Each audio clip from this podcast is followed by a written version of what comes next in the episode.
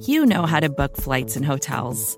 All you're missing is a tool to help you plan that unbelievable travel experience. That's why you need Viator. Book guided tours, excursions, and more in one place. There are over 300,000 travel experiences to choose from, so you can find something for everyone. And Viator offers free cancellation and 24 7 customer support for worry free travel. Download the Viator app now and use code Viator10 for 10% off your first booking in the app. Find travel experiences for you. Do more with Viator. First thing in the morning, as soon as you wake up, the to do list starts. Does the car need gas? Hopefully those leftovers are still good. Why did I get CC'd on Call mom? No. You can't escape the to do list, but you can make the most of your me time with a relaxing shower using Method Hair Care products.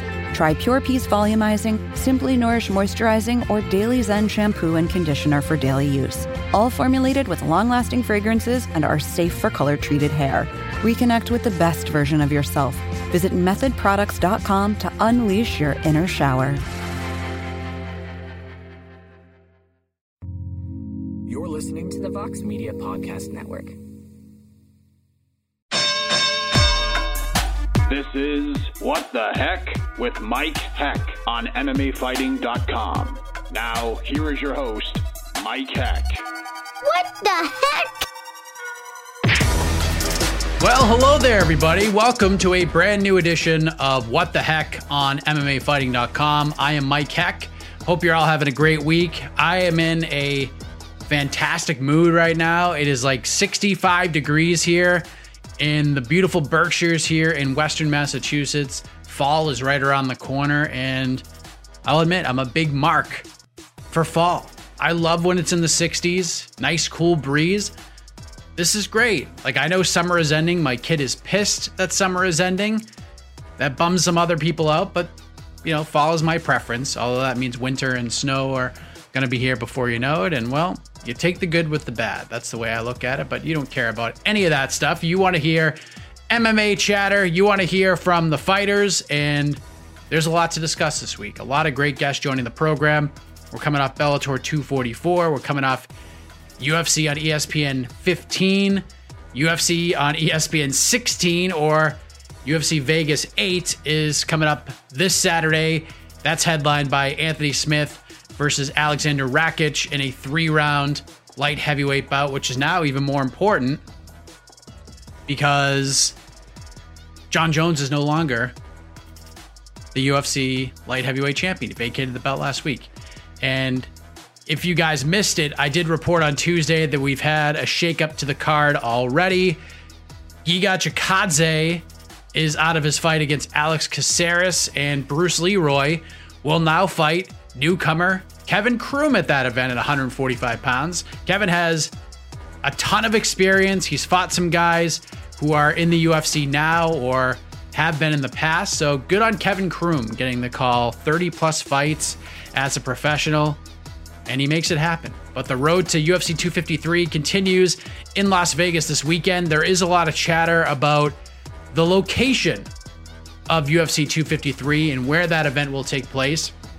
Most people expect it to be on Fight Island or somewhere in Abu Dhabi. So, because people are asking me about it, I'll give a quick update on that whole thing because I have been looking into it. I have been talking to some folks. I did see that on Wednesday, outlet AG Fight reported that Abu Dhabi is pretty much a done deal for September 26th. And as of right now, as I record this open, that's not necessarily wholly accurate. So I- I'm told via multiple sources the plan all along was to have UFC 253 at the Apex in Las Vegas. That would be the top choice. That is still the top choice from everything that I've been hearing.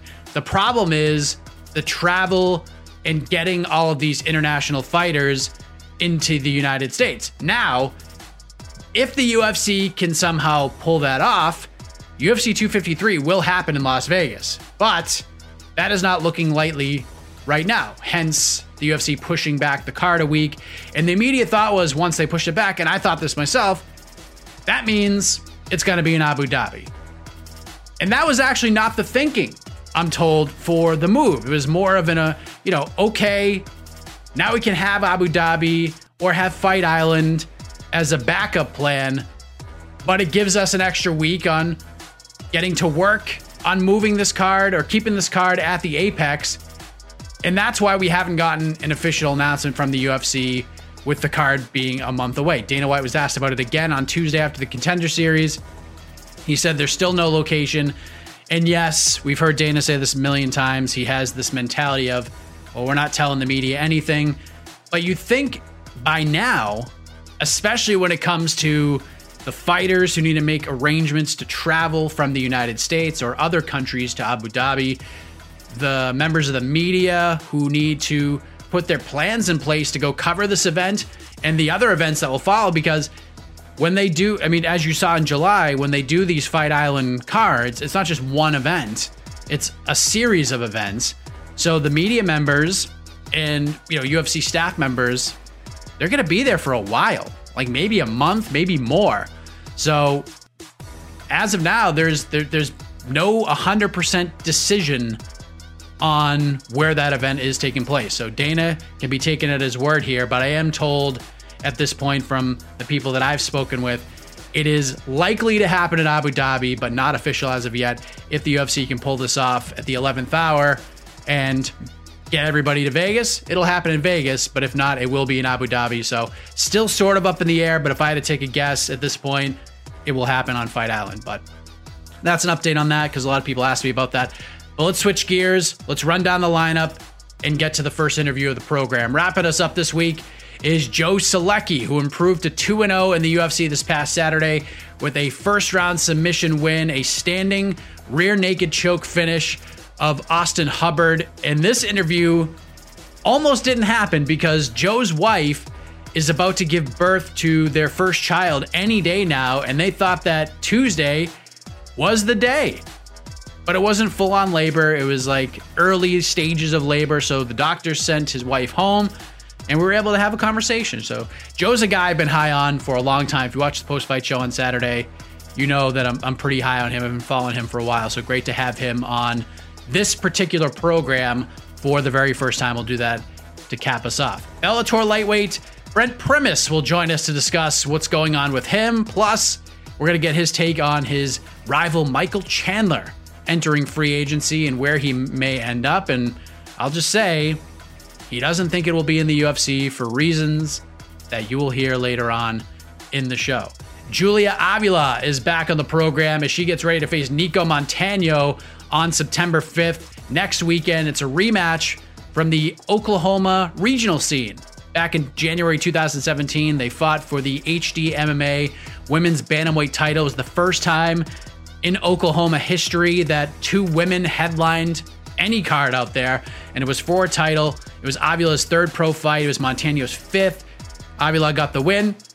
I actually got to watch that first fight this week in its entirety.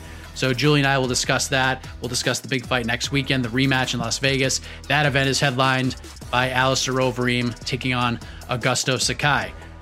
We have done a lot of contender series chats this season, which spoiler, there are more to come early next week to get you ready for the next event on Tuesday.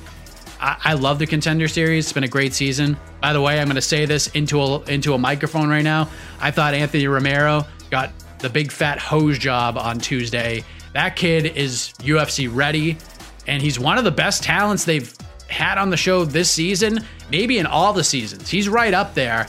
So he sort of joins the the list of guys that that should have gotten contracts with the likes of Austin Vanderford, Brendan Loughnane, uh, Tom Lee, Chris Curtis, and the list goes on. I think Anthony Romero is now on that list. And if I'm Bellator, if I'm one of these organizations, I'm snatching that kid up big time. But to talk about what's happening this week, we have not had a fighter that has been featured this season on What the Heck yet. But that changes this week as we're going to be speaking with Cheyenne Buys, who earned a contract following a unanimous decision win over Hilarie Rose. It was a great performance, and she has one hell of a story. We'll also get an update on her husband, JP Buys, who is part of the conversation as well. You'll hear that chat in around 20 minutes. But first, let's check in with one of the big winners from this past Saturday, a history making performance. It's because it's going to go in the books as the biggest upset in UFC history, according to the odds makers. A second round TKO victory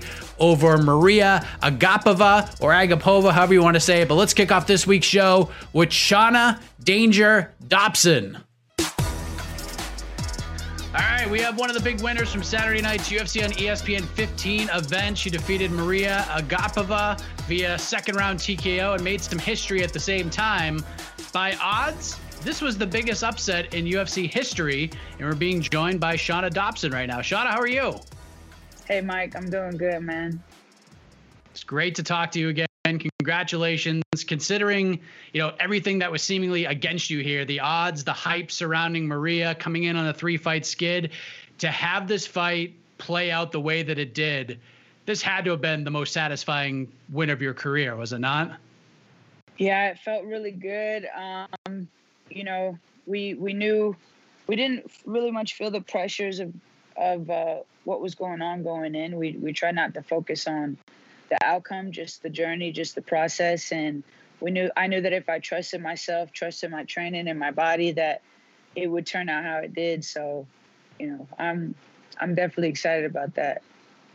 I guess we should start at the beginning of this tale because in June, Maria makes her UFC debut. She submits Hannah Cifers, who went up a weight class on short notice to take the fight. And after the win, she calls you out by name. How did you react to that? Yeah, uh, I wasn't too surprised that Maria called me out because they had offered me a short notice match with her, uh, kind of like the beginning of COVID, back when the, the you know the UFC was like, you know, we're still going to be putting on uh, events, and you know, I just wanted to make sure that I was making good decisions. Me and my coaches wanted to make sure that we were being smart about it because I hadn't had access to my coaches my training partners, my gym. Um, so wanted to make sure, you know, this is this is top level, and we knew that our next fight was going to be. Uh, we had to go out there and show show you know 100% of my growth. So I wanted to make sure that I was 100% ready. Yeah, because you were coming off that tough loss to Priscilla Cachoeira in February. You got finished in under a minute, and you, you know, from all the times we've spoken, you you've had all this you know, belief in yourself and losing three straight is very difficult in the UFC, but you got the opportunity to stick around here. Did you think that after the Cachoeira fight that that you might be done, that that you might get released? No, um yeah, I mean I I think that that was uh, a pretty uh you know, pretty fair thing to say that after that fight, you know, I it was it was going to be I I was thinking that I wouldn't get another shot, and I was disappointed because that fight did I didn't get ch- a chance to show all the growth that we had made with uh, Team Elevation. So, you know, I, I think I believe in fate. I believe everything happened the way it did for a reason, and you know, I'm I'm glad I got a, a chance to show that you know I'm in here grinding and I'm growing, and you know, it's it's just continuous growth is what's going on. Yeah, it, you know, you mentioned Elevation Fight Team. They've found tremendous success over the last couple of years. This year, they've really been bursting out as one of the top gyms in the sport. Justin Gaethje's win really put them on the map even more so. When did you when did you make the move to Elevation? Um, I had so I had met um, Corey Sandhagen uh, when we both fought on the Stipe uh, DC two card, and you know he was kind of like. Uh, you know, anytime you're out in the area, come hit me up. Um, my girlfriend's brother, he actually lives out in Denver, and he said, you know, if you come out here to train, like we'll hold you down. You know, we'll give you a place to stay. Uh, so, you know, I, I went out, checked out Elevation, vibed really well with the coaches, and then it was December that we packed up everything and we, you know, we moved down. We just we made that sacrifice that we know we needed for my career, and it was it was a great decision. You know, I love that team. I've never gelled like this uh, with a team before, with coaches, and had just a holistic training. So I love it. What have you made of you know being a Colorado resident now? Just being out there, living there now. Have, are you enjoying the process? I mean, obviously you're you're gelling well with your team, and you got a big win, and that's always something to celebrate. But just yeah. you know, living there, moving there, what is that like for you? Oh man, it's different. Um, when we moved in the winter, I realized it snowed way too much.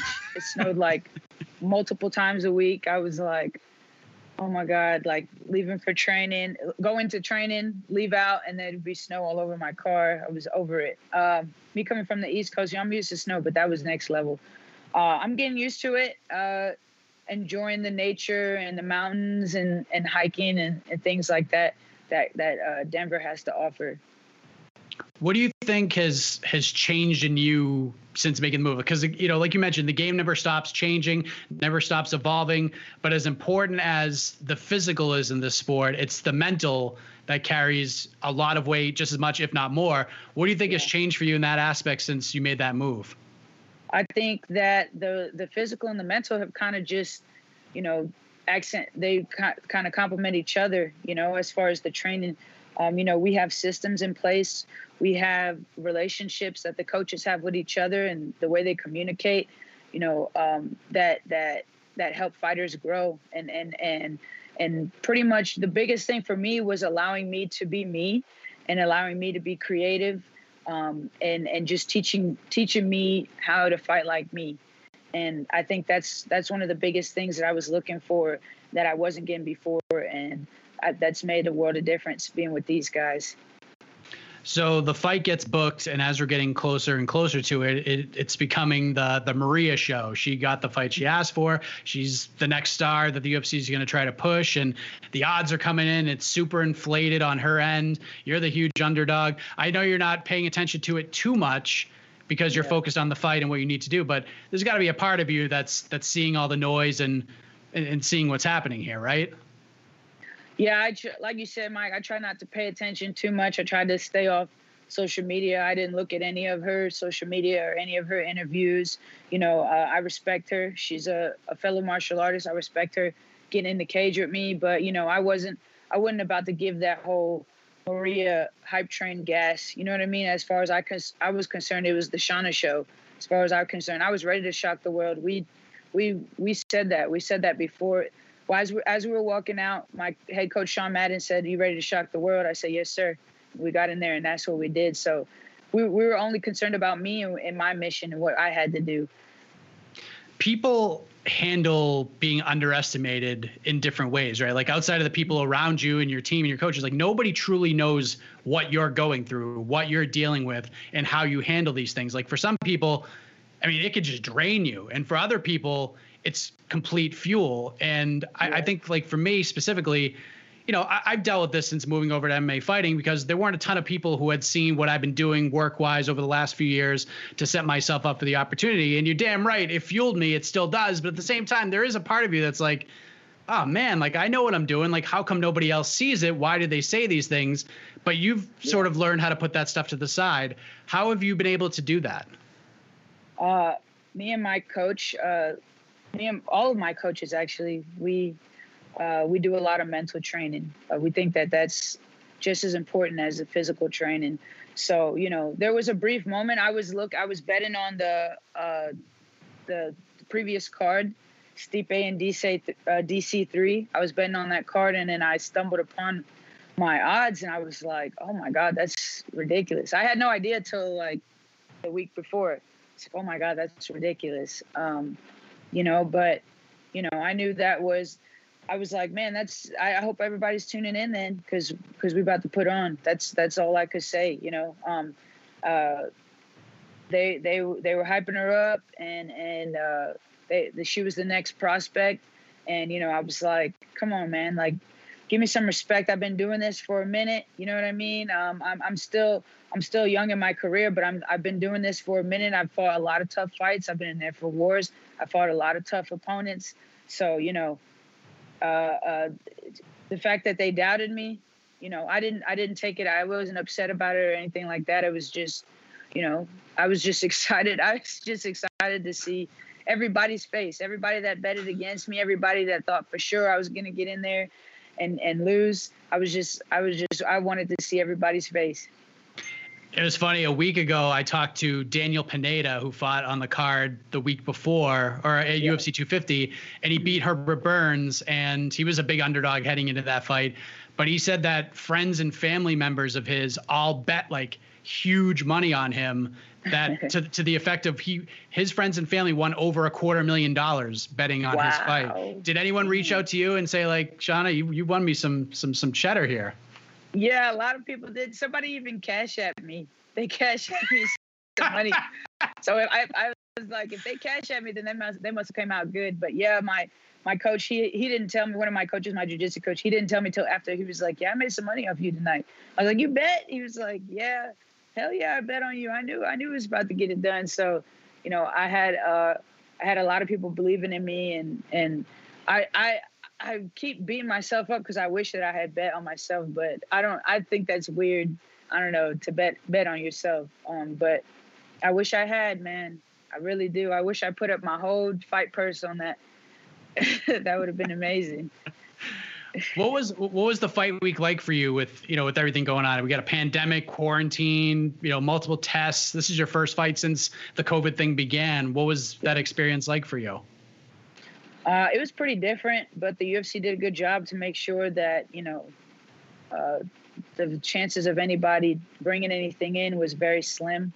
Um, I liked it. I like I we worked so hard and trained so hard during fight camp. So the opportunity to just sit sit myself down and just chill and relax like that's that's what i look forward to about fight week is just you know just focus on that one thing. You don't have i'm i'm i'm doing my master's program. I i work full time on top of this. So not having to worry about that for a week and just focus on the mission and just focus on the fight night that i love that. So i was cool being locked away you know um, if we were going somewhere like tropical or something and i couldn't like go out to the beach or somewhere cool i'd be like oh that sucks. But you know vegas uh, i've been here enough to where it's like and it's too damn hot. It's really hot out here. Are you are you still cool. are you still there or are you back home? Yeah. Yeah i got my party shirt on. I'm still out here. I'm still out here. We go home tomorrow, but yeah, me, me and my girlfriend and um and her family and her friends, we uh we all chilled out here for a few days. We're just doing some some quarantine celebrating, and then uh when I get back, when I get back to Colorado, I have to get my damn wisdom teeth taken out. Oh. And then I know that sucks. I have to get my wisdom teeth taken out, but then after that, it's back to the lab, you know. There you go. Have you had any of the wisdom teeth taken out yet, or is this the first time? First time, all four. I just, I'm just trying to get it over with. Just, I yeah. waited till after my fight. You know, I literally was like, okay, the week that of my fight, the week after, I want to get it done, taken care of, so we don't have to worry about it no more. There you go. You're in for a whole lot of fun. Let me just tell you. But uh, oh man, I know, right? We saw how active Maria was in the fight with Hannah. She came out like a bat out of hell, and she kind of turned that up even more of a notch on Saturday night with you. Mm-hmm. This was something you and your team, I'm sure, were were more than adequately prepared for. Is that accurate? Yeah, we uh we did a bunch of scenarios where you know she'll start fast. Um, we did where she could start slow. Maybe she would inch in. You know, you never know. Um, but we had a we had a pretty good idea that she was going to start very quickly, very fast, and the idea was just you know just see the shots coming, block the shots, and make sure that when I fired my shots that they they counted, that they would stick, and they would they would you know make a statement to her, and slow her ass down a little bit. So that's that's pretty much what we prepared for, and um, we drilled that, trained that so many times, so much throughout camp that it just felt uh, robotic. It felt natural when I was in there.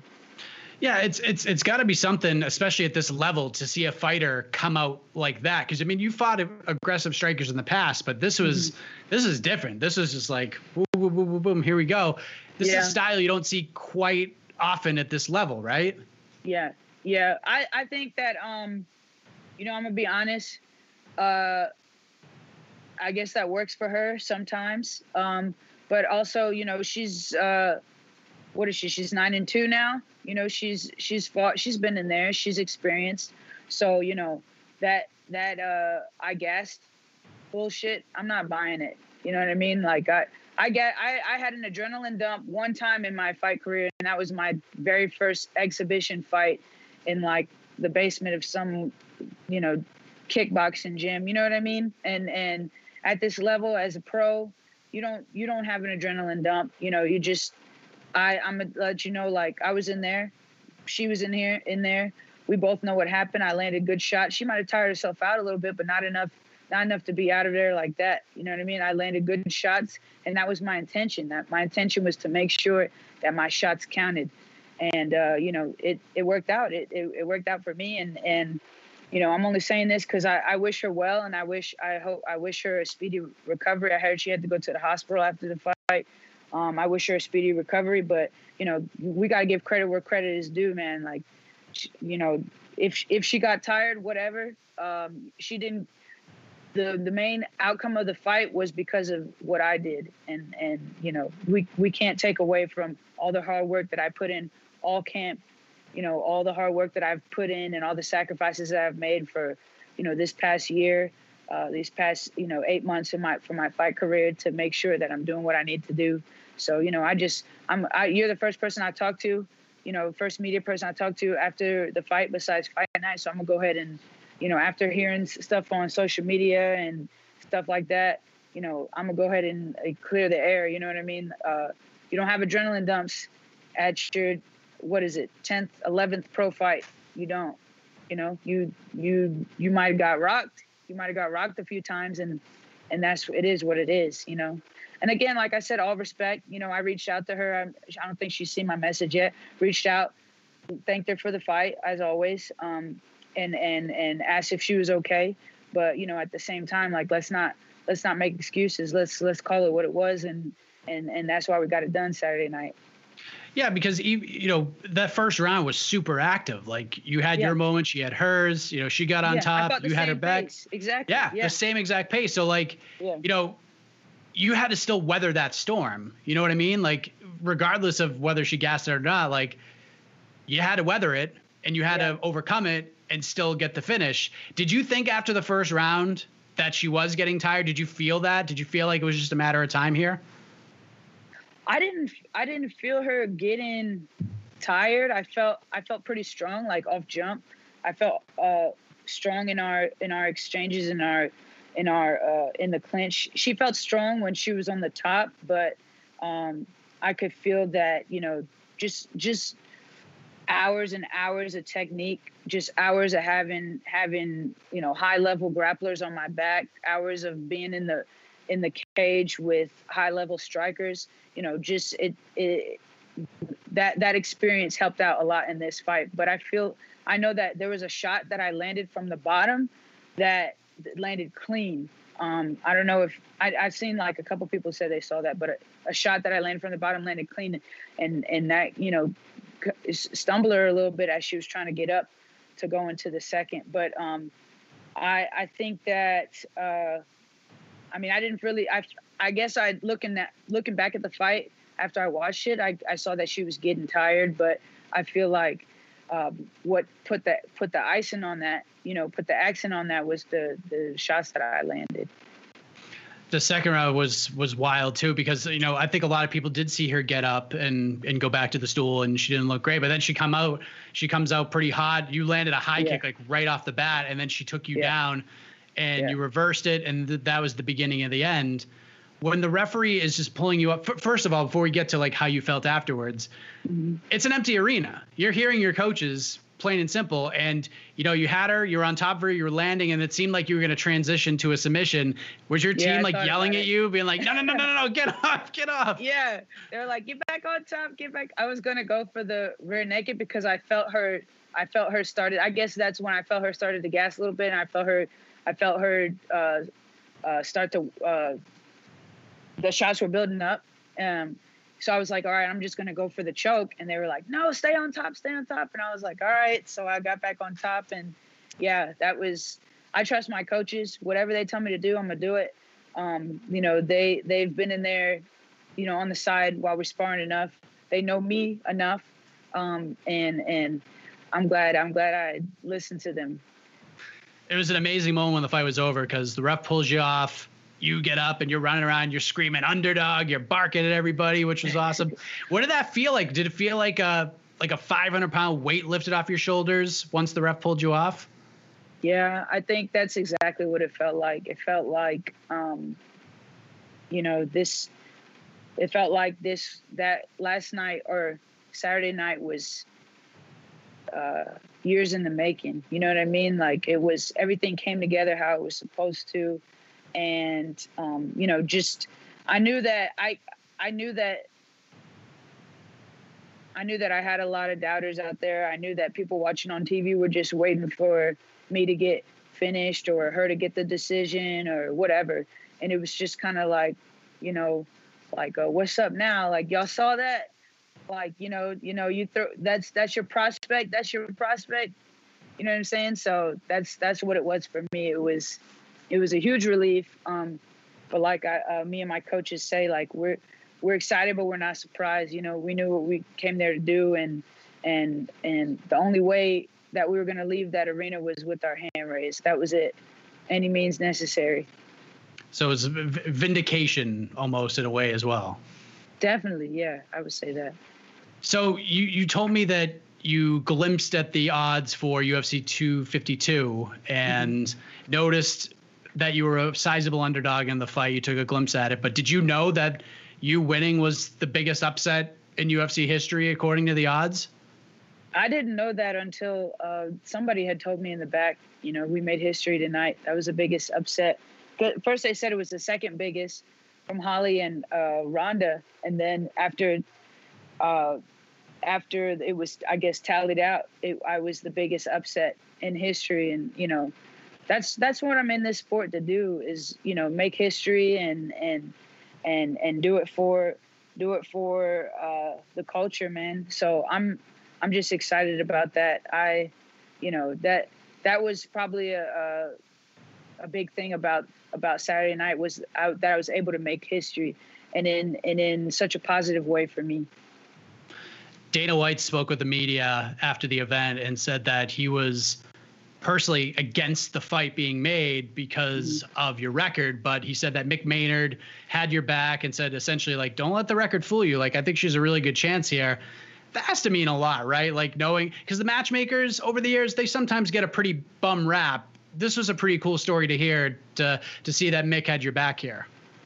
Yeah, um, Mick Mick has always uh, believed in me, and and you know I, that really means a lot. That really means a lot that he believed in me for this fight, and he's he's seen me. He's seen me from, you know, my me fighting on the local on the local circuit. He's seen me from me trying out for the Ultimate Fighter, um, and that means a lot to me that he was able to believe in me enough to to put me in there for this for this fight, and you know, I just I just want to keep uh, proving them right. That's all I'm that's all I'm here to do. You get your first bonus in the UFC. How about that? It just keeps getting better and better for you. yeah, I've been I've been watching everybody get bonuses, man. I was like, man, it's it's got to be my time sometime. But you know, it's just it's just been everything. Like I said, everything came together perfectly this week. You know, I I got I got this this upset. I made history, and you know, I got the bonus, and just you know, I just I'm excited. But you know, I I I always gotta always gotta i can't get overly excited you know what i mean? Because there's there's always another hurdle you know another war ahead of us another battle ahead of us. So you know i'm enjoying it for now and then you know back to the lab. So where do we go from here? Like it's it's it's hard to beat what you did on saturday night. Your confidence must be sky high right now.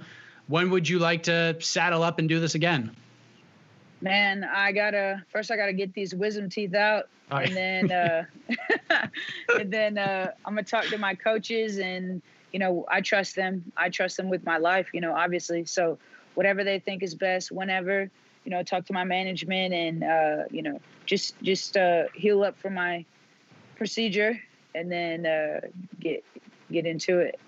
There you go. Is there anybody that that sticks out to you? I mean, I made this. We have a little matchmaking show on the yeah. site that we do. I suggested because Rachel Ostovich went on Instagram and said that she's going to be cleared next month, which I found interesting because she was suspended retroactive to January, but maybe she got yeah. a reduced suspension or something. So, and you guys yeah. were supposed to fight in February, right? We were, we were. That would be cool. That would be cool. I, we never did get that fight. Um, that would be cool. That'd be cool to, to get in there with Rachel and, uh, you know, we were, we were already prepared for that. She was already prepared for me, so that'd be exciting to see see what that would look like some months later. So it was a, a great weekend for you. Be- before we let you go, because you're still enjoying this vacation time for you head home, and then you get the wisdom teeth thing, and I don't envy you at all. But what do you want to say to the people that have that have stood by you here? Because you know, yeah. like you said, losing three straight, especially in this sport, people yeah. come and people go. You've had a pretty darn good support system. It sounds like. What do you want yeah. to say to those people who have supported you along the way and have been there for the wins, the losses, and the greatest night of your career this past Saturday? you know, I just want to say thank you. You know, thank you for believing in me. Thank you for standing by me. And, um, you know, I'm going to keep making you proud. You know, we're going to keep making history and it's only up from here. You know, uh, thank you for, for, for hanging with me through the lows and through the highs. And, and uh, right now it's, we're, we're riding a good wave. We're going to keep that going. Congratulations, Shana. Amazing performance, amazing night for you. Glad to see you back in the win column and do it in such emphatic fashion. Good for you. Looking forward to see what's next for you and uh, and heal up those teeth. You get to chill out for a little while. Thanks, Mike. I know, but I don't get to eat all the good stuff that I thought I did. Just ice cream, soup, right? Soup and ice cream. Yeah, ice cream's all right. All right. Get that good stuff. You just you got a fifty thousand dollar bonus. You can get that fancy ice cream now. Oh, that fancy the gelato. Yes. There we go. All right, Mike. It's so good talking to you. See you Thank later. You, Bye. Congratulations to Shana Dobson. Big win for her. Big spot to get it done. She gets her first UFC bonus, snaps a three fight losing streak, and her confidence seems pretty sky high right now. In a really good place. Obviously, the move to Elevation Fight Team seems to have done wonders for her. So we'll see if she can keep this momentum going. I actually spoke with her last year before she fought Sabina Mazo, and that fight didn't go very well for her. And when I heard that she w- she had moved to Elevation Fight Team, I thought that was that was such a tremendous move for her. No disrespect to whoever she was working before, but it's just a great move for her. And you and you could tell just by listening to her that she's in a much different spot than she was a year or so ago. Speaking of momentum, Cheyanne Buys has a ton of it after earning a UFC contract on Dana White's Contender Series last week with an impressive unanimous decision win over New England's Hilarie Rose. Let's check in with one of the newest members of the UFC roster right now. So, as you know, we've done a plethora of interviews pertaining to Dana White's Contender Series, a lot of pre fight chats. We've had some post fight chats with contract winners for the site, but for the first time this season, we feature a Contender Series fighter on What the Heck as we say hello to the newest member of the UFC strawweight division. Earned a contract last week on the show with an impressive decision win over Hilarie Rose. Cheyanne Buys joins us on the program. Cheyanne, how are you? I'm good. How are you doing? I'm doing great. So it's been a week or so since the fight went down, since you got the contract. Has it all kind of sunk in what you've been able to accomplish just six fights into your pro career? No, I, I don't really try to think too much of it because, like, you know, now that I'm in the UFC, I've always known I can get to the UFC. So, I, I mean, I'm happy. Don't get me wrong, but I'm, now I'm like, okay, now it's on to my next goal, UFC Championship. So for me, these are just little goals that I'm just achieving, but nothing's really like hit it. Like I'm not taking too much out of it. I'm just now I'm like now the fun begins. so the way you sort of pictured it is the way you feel. Yeah. Exactly. So you're you're only 25 years old, but going back and doing my research, you've been at this thing for a while now. Your first amateur fight, at least from what the internet tells me, was in August of 2013. So you were 18 years old. So I'm curious, when did this crazy ride begin for you? Like how did the sport come into your life? Well, actually, Tapology's wrong. Tapology doesn't even have all my amateur fights. It only has 12. I actually had 17 amateur fights. I took my first one in June of 2013. Okay. I started training when I was in MMA when I was 15 years old, but uh, just been fighting my whole life. I've been in martial arts since I was like four or five years old. So. So did you know when you were like 15 and started getting into it that the UFC was the goal? You were already sort of thinking about that road, yeah, or? I grew up in karate and taekwondo, so I never pictured UFC until I was around 14. I watched my first UFC fight with my family, and then next thing you know it, I was like, wow, I want to train that. And then when I started training, I still had no idea about the UFC for like the first few months. Once I started watching the sport more and more, like I realized, okay, that's the level I want to get to. And so since then, I've done everything in my power to make sure it's come true. So. Were there any fighters as you were starting to pay more attention that were on your radar that you had to watch, that you enjoyed watching, maybe pick some pieces from? Yeah, GSP. He was like one of my favorites. He was the first fight I ever watched. And then also, I really like Junior Dos Santos. Dos Santos, when I was younger, he was like a big, big heavyweight or light heavy. Him and Cain, they were very fun to watch back then in the day. For sure. So I really them. Um, women weren't in the UFC then, so um, yeah. So those were the guys. But for female wise, growing up in the sport, definitely Joanna. She she's she's a beast. yeah, I think there were some Joanna comparisons on Tuesday night and, and after the win and getting the contract.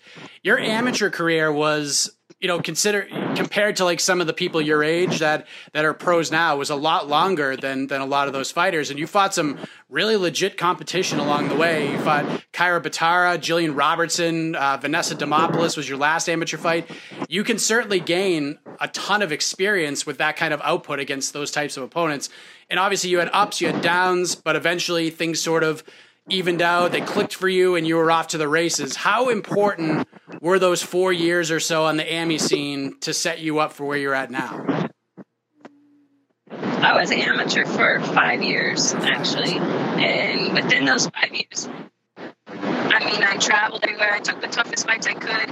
And when I turned pro, I was just, I had this confidence of being an amateur, I always am going to suggest fight as much as possible and fight the toughest fights because as soon as you go pro, it, it doesn't matter what you did as an amateur.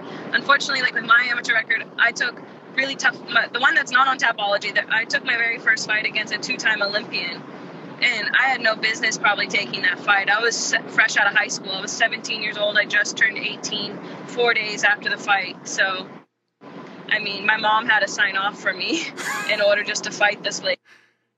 And I mean, to fight your very first fight against an Olympic wrestler and Olympic judo, I mean, the confidence level after that fight has just carried over for the past seven and a half years that I've been fighting. You know, just take as much hard fights as possible as an AMI, and then when you go pro, it really does help your your mindset with, okay, I've fought tough girls. Like now, it's just gonna get tougher and tougher, but I just get better and better.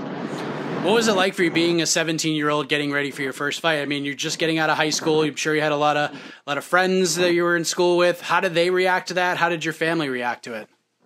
No, screw the people in high school. There's no nobody's your friend in high school.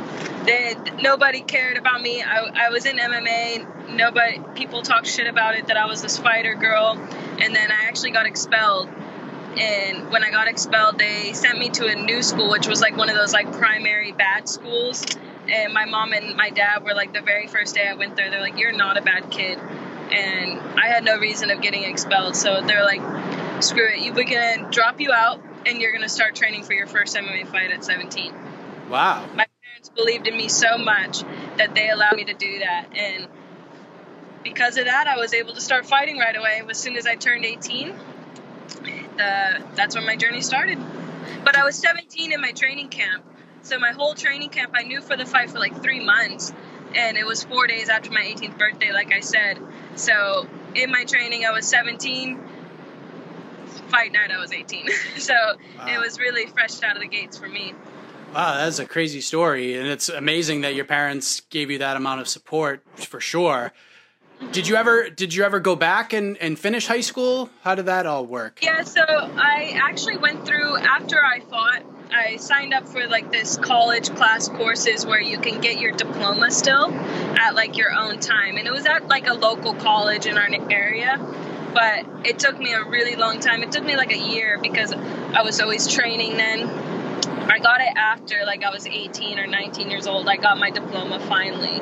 It was just like from because I got expelled my senior year, it was like the first three months into my senior year. So those first three months of school, all that stuff I did, the school trashed it. They didn't like put my grades over so I could just like finish where I started off at. I had to restart the whole senior year again, but I ended up getting it just to kind of say screw you guys and I got a diploma still. wow. When did you why did you get expelled? You, is that for fighting? For fighting? I got bullied, uh, bullied a lot my senior year in high school, going into my senior year. Just stupid stuff, like nothing like that's crazy, but I just got bullied, like just stupid, typical high school stuff. And uh, one day they like messed with my family, and when you mess with my family, that's like a no-no. So I went out there and I just beat their ass and went home, and it was really bad. But yeah, beat beat their ass, as in multiple asses. people. yeah, anybody that wanted to come in, they got it. So, but I mean, that's nothing to be proud of. But at the same time, when I'm a mom and my kid gets bullied and the school does nothing for it, I'm definitely gonna tell my kid to go s- piece all them up. Yeah. So, yeah, my the mom- line. My parents weren't mad. They knew it was bound to happen. I mean, you can only take so much as a human being, especially when you're that age, when you're like 16 years, 17 years old, not even, and people are bullying you in school. It's not nice. So, for me, yeah, luckily I can fight.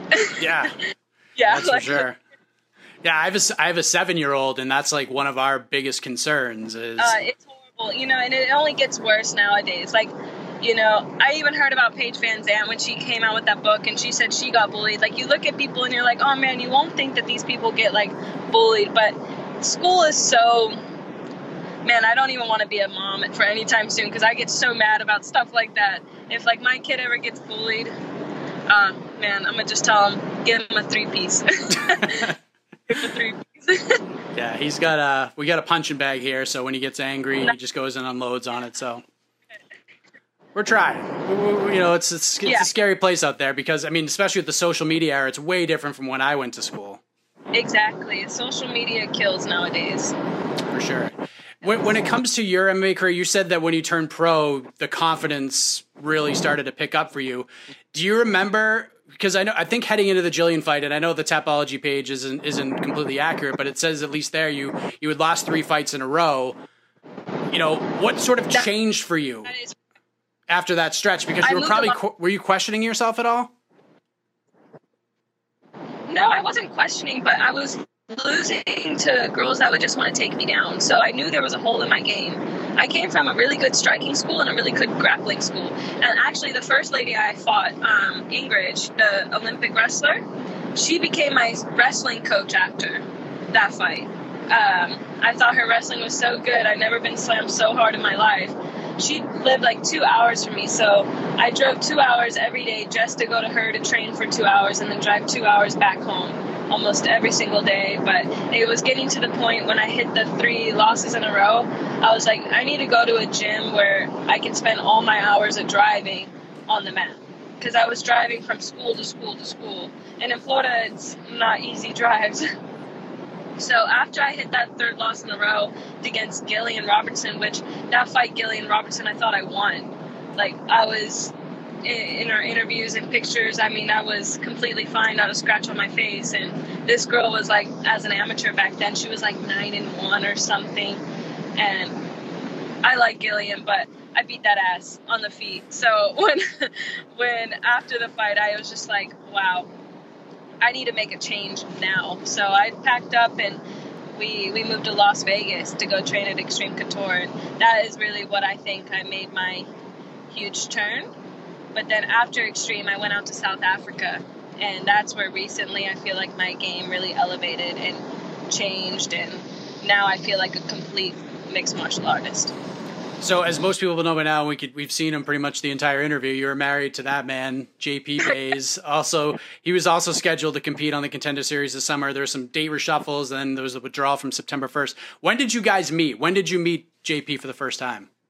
So we met a couple years ago. Uh, he found me through my old coach. My old coach uh, was actually cornering one of our teammates out in South Africa, and they were at an after party. And my husband actually asked my coach, "Oh, so like, who's the prettiest girl in the gym?" And my coach was like, "Oh, you would like this girl," and he showed him me. And ever since then, he was like messaging me. I mean, he was telling me like, "You're gonna be my wife. You're, I'm gonna make you my wife. You're the prettiest girl in the world." And I was just like, I wasn't being super rude, but I wasn't being like the nicest. You know, I was like not writing back half the time. Like it, it took a lot of messages for him, and then finally, I just one day was like, okay, I'll write this guy back. I kind of like him. And the next thing you know, he was like, I'm gonna come out to to Vegas, and I was like all nervous. I was like, no, you won't. next thing you know, this man showed up at my doorstep in Las Vegas, and he was like, "I'm not here because I'm making you my girlfriend. I'm here because you are my girlfriend." so that's where our love story story really started. He showed up in Las Vegas, and yeah, he he's changed my life. wow, JP, you're an animal. You're a savage. it's, it's the jungle. that is an amazing story because it's like like it's not easy to find love when you're involved in a sport like this. Like I've talked to so many fighters who have a not been able to find it, b thought they did find it and it didn't work out, or see it, became such a distraction at times because their significant others just couldn't grasp or even understand what this sport is like and what it entails. And you've got it with someone obviously who understands it, is involved with it, and has the same goals and aspirations that you do. How important has that relationship been in your career since you guys linked up in one of the craziest love stories ever told? like I said, like I completely elevated my game when I got with him. Like when I went to South Africa, like not only just physically, but mentally too. Like we live the complete fight lifestyle. Like every single day we journal. Every single morning we wake up and the first thing we do is we journal together. We have our coffee and we write down if we usually have a plan throughout the day. So we write down what we're gonna do for the day, what's our training like, and we just keep each other so accountable. Like we're best friends, we, we're training partners, we're everything. So why wouldn't we, you know, our we never fight. I, I guess that's what I'm trying to say. We never get to fight over stupid little things. Like we just, what would you describe? We just live the fight life and we understand each other fully. yeah, that's all we do. So how are you? How are you doing, JP? Because uh, you were supposed to fight what next Tuesday? Yes, yes, sir. I was supposed to fight August 11th first. Right. And then, uh, yeah, next Tuesday. But his work permit didn't come in on time. Oh, so are they trying to get you back on, or? I, I still, I'm still waiting on the work permit, so it's it's kind of difficult to book a fight, not knowing when it will arrive. Right. Like, I, I guess it's also not fair on the opponents to tell them, hey, you're going to be fighting, and then there's a possibility of them not fighting me at the end of the day. So it, it's kind of hard. I just, I kind of have to wait it out until I have the permit, and then I can go back and see how many how many weeks is left, or see if I can book a fight somehow. Well, I know a lot of people are excited uh, to see you get in there, so hopefully that works out sooner rather than later. Uh, both, you know, Cheyanne got the ball rolling for for the family here. Yeah, she set the standard real high, huh? Yeah, she did. Holy cow! and, and then after, she's given me all the credit, and now it's put all these eyes on me. But yeah, she did a great job. That was like a such a Uriah Faber move to make to just shout out the team and shout out everybody else around you. It was such a gangster move. I loved it. But Cheyanne, back to you. Hilarie Rose is up here in New England. You know, I've, I've, followed her career for a little while. She is super tough, as you found out on Tuesday night. It was a great battle. You looked amazing in the fight. Did anything surprise you at all in in, in those 15 minutes? Yeah, she she stood and striked with me a lot more than what I thought she was going to. I was preparing for her to just try to wrestle me the whole time. I knew she was gonna like eat a lot of punches because of the volume I throw, but she ate punches and just she didn't fall. Like she didn't she didn't go down. She didn't wrestle me as much as I thought. I don't know if it was because she felt my pressure in the first round from after the grappling in the first round. I was thinking maybe she was like a little anticipated, but she was so game on the feet that I was like in the fight I was fine, but afterwards when I was like talking about it with my husband and my coach, I was like, wow, that girl tough on the feet. Like she ate a lot of punches and she did not break. I was like, wow, I get I gave her a lot of credit after like I even messaged her and I said thank you for the fight. Um, you'll be back. You know, she was really tough and she's a real nice sweetheart. Like we had straight up conversations in the fight. You know, when I told her to get the F up and I was like, ooh, sorry.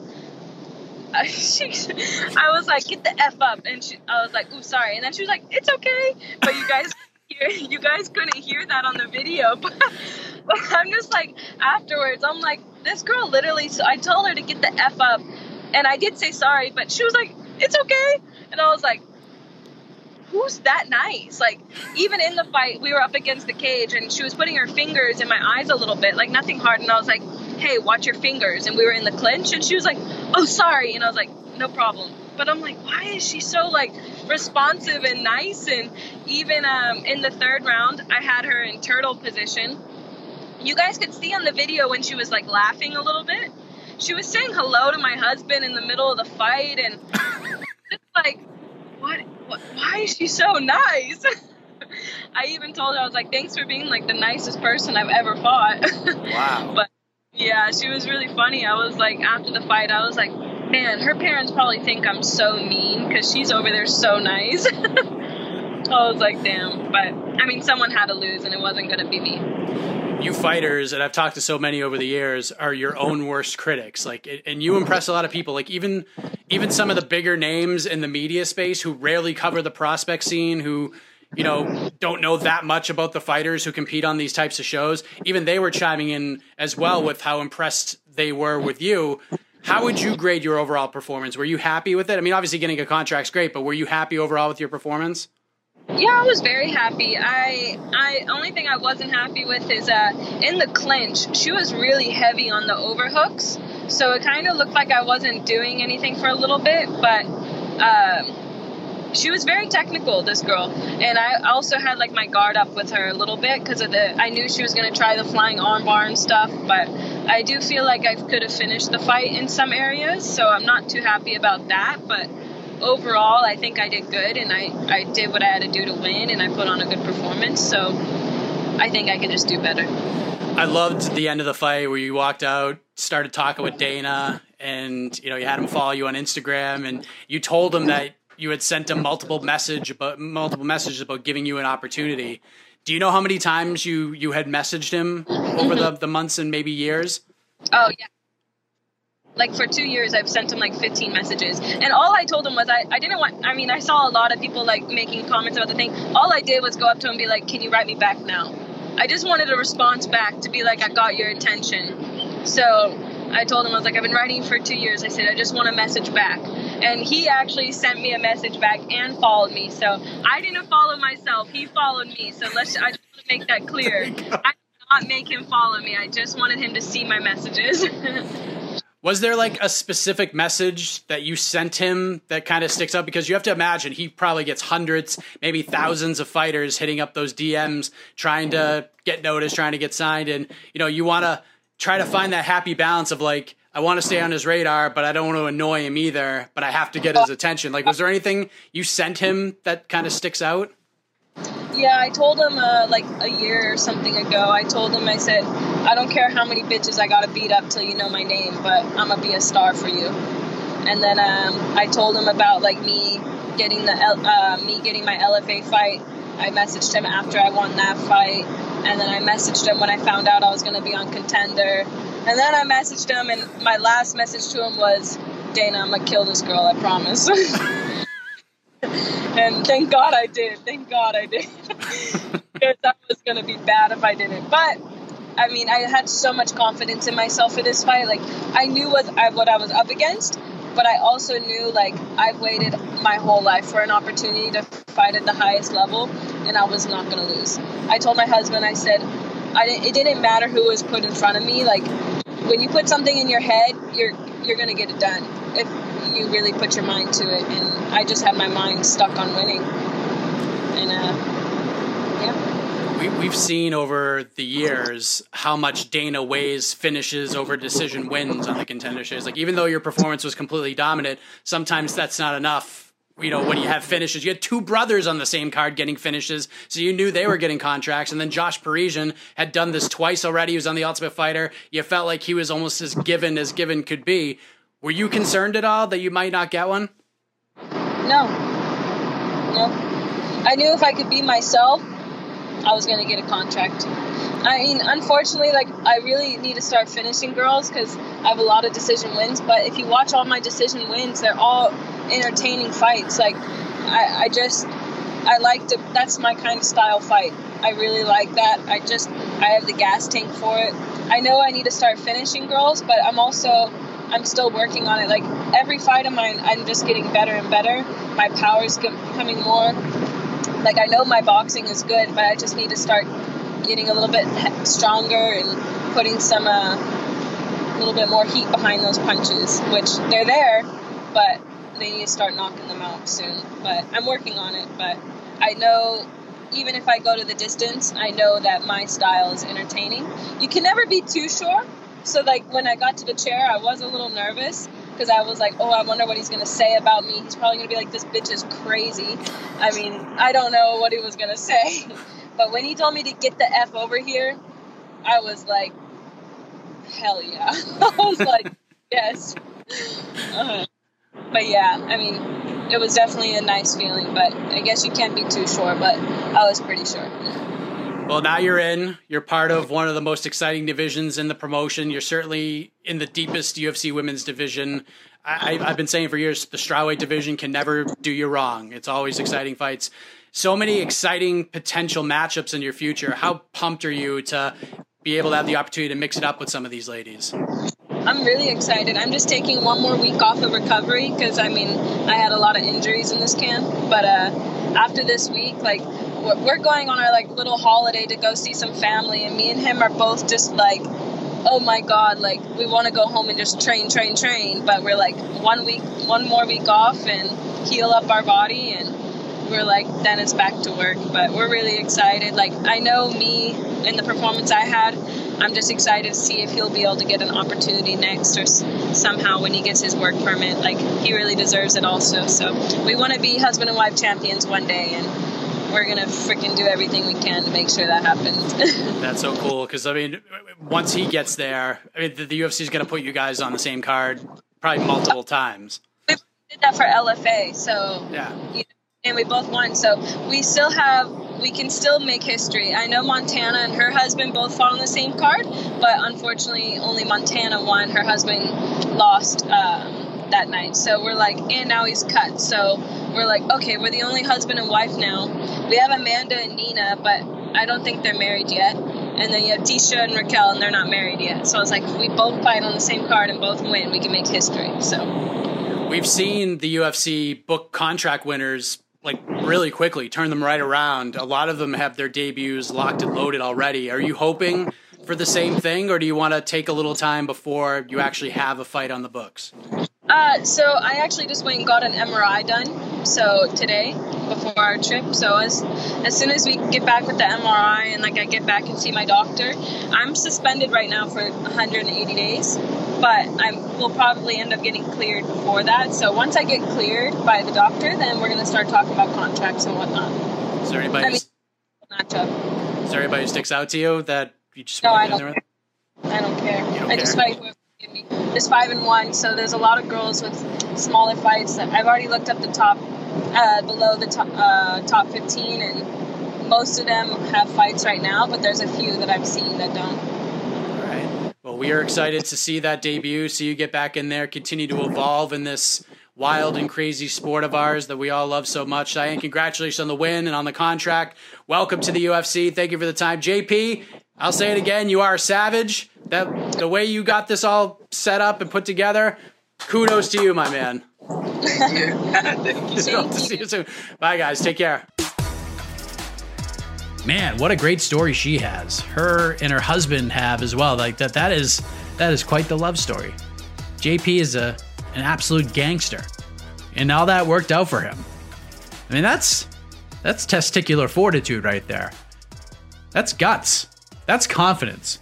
So really enjoyed that that that conversation with Cheyanne Buys. A lot of hype surrounding her. She has a very bright future in the sport, and JP has a bright future as well. It's unfortunate we haven't seen him on the contender series because he needs that visa. Hopefully that gets sorted out sooner rather than later. We get to see him get his shot, and who knows, maybe they can make history, fight on the same UFC card, both get UFC wins on that card, and see if their goals can continue to come together and and be accomplished now that one half of that couple is in the UFC.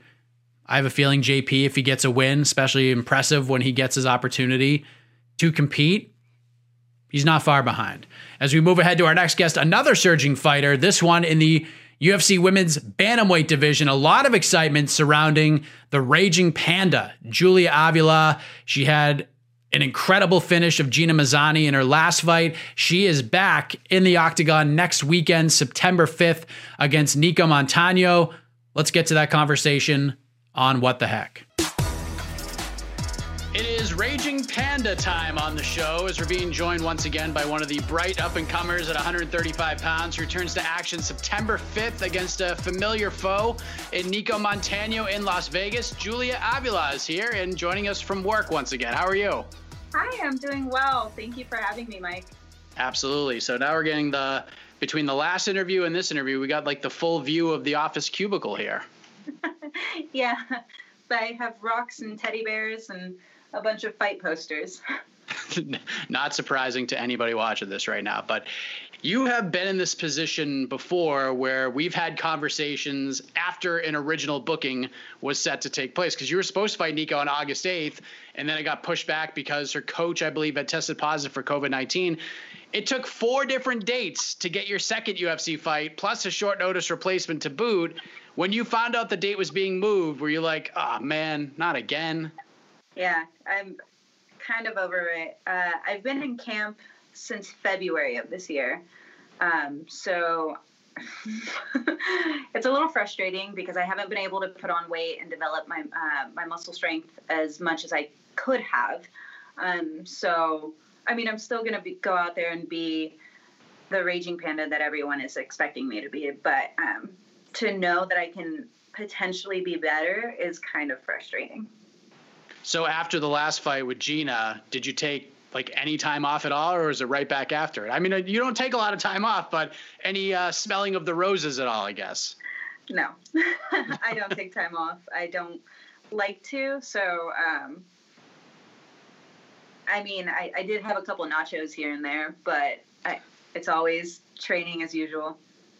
So, for those who may not be aware, this is actually going to be a rematch from the regional scene over three years ago. It was your third pro fight. It was her fifth pro fight, I believe. And you ladies headlined an event in Oklahoma City, HD MMA 7, for the 135 pound title. And sure, a lot has changed in the last three and a half years, but I'm sure that this was a very memorable night on this journey because first main event, first title fight. I'm sure there was a lot going on there. Was was there not? It was also the first time that uh, we were the first Oklahoma women's headlining event for MMA, which is monumental. Um, and I, you know, applaud her for taking on that uh, that center stage with me. But yeah, it, it was it was a very emotional day, um, a very emotional night. Uh, I won that fight, and I got to share my belt with. Um, a little girl who had uh, recently passed away from cancer. Um, but that night she got to wear the belt and be a champion. So it was there was a lot of emotions there. I, I actually went back and watched the fight in its entirety this morning in lieu of this interview, and it was it was a great fight. It was one of those fights that if someone had introduced it to me for the first time and said that both of you had 10 to 15 pro fights heading in, I probably would have believed you because it was very technical. But we did see the Raging Panda come out at different points, especially in the first round because she was circling, she was landing a lot of kicks to your legs and to the body. And at one point, you just flipped that switch and you started throwing these like overhead hammers, these Thor shots. And it was a great fight. What did you take away from that night in particular in regards to like the in cage action itself? Oh, I was so sloppy. I was so young and so inexperienced.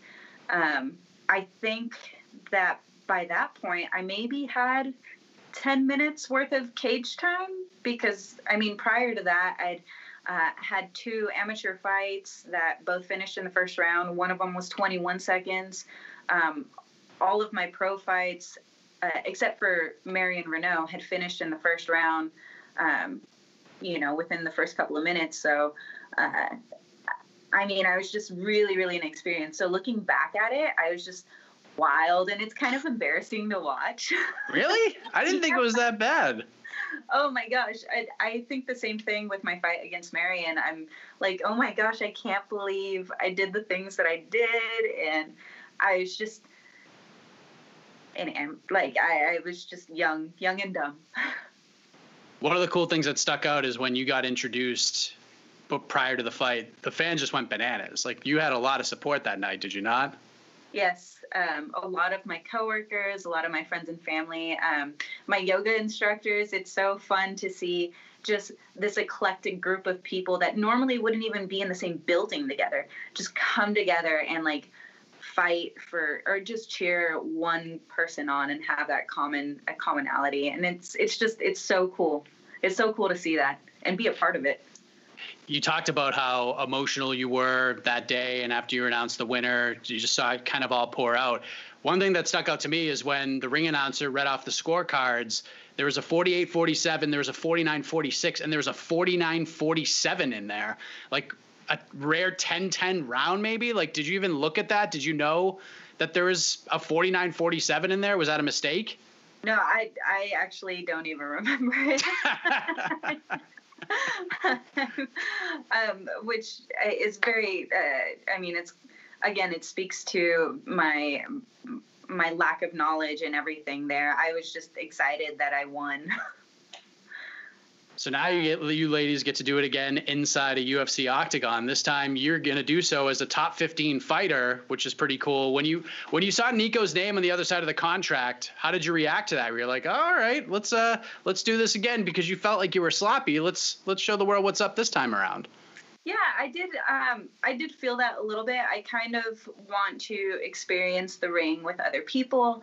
Um, I was really hoping for more of a mid-level fight to get my rankings up. But you know what? Um, she's a stud, and she was the inaugural flyweight champion for the UFC. Like she's no one to look over. So um, I know that it's going to be a good win when I do win, and it's going to be in better fashion than last time. And I mean, worst comes to worst, it's 15 minutes instead of 25. So. she has obviously been through a lot since your first meeting, hasn't she? I mean, between going through the Ultimate Fighter, like you mentioned, became the first ever women's flyweight champion in the UFC, the whole thing with Valentina and getting stripped of the title due to a bad weight cut, injuries, long layoffs, dealings with USADA. I mean, she's she's had a quite the road, right? Yeah, she's um there's been a lot of up and down, but she's it's so mentally strong and uh, resilient and so I think um that's something that I'm going to have to deal with because as as much as she is resilient in the outside, she is on, inside the ring as well. So I know I'm not going to be able to knock this girl out. So I'm going to have to be really strategic in my approach to this fight. The fans in MMA there's no gray area. They're either like the best fans in sports or they can be very fickle. And when it comes to Nicco, they have not been very kind towards her. I remember confirming this matchup for August 8th, and like 95% of the comments were about, oh, she's going to pull out, she's not going to make it to the fight, and so forth and so on. Is that fair? That's not fair. I mean, there's so many things that go into preparation to a fight, and there's so um, there's so many variables. Like, I, I'm I, I, you have to be understanding. And as a fighter, I am understanding, but it's, it is, it's heartbreaking that, you know, people that are on your team just kind of leave, you know, they jump off the bandwagon and that, it's really hard to take. So I, I, I sympathize with her. I, I think that sucks. Is there a part of you that's kind of worried that she might not make it to September 5th? Just deep down? I know that's not something you're thinking about on a daily basis, but is there a part of you that's like, oh man, like I, I hope she makes it? Whether she does or doesn't, the UFC will find a replacement. If she doesn't, um, I'm prepared for anyone that is steps in front of me.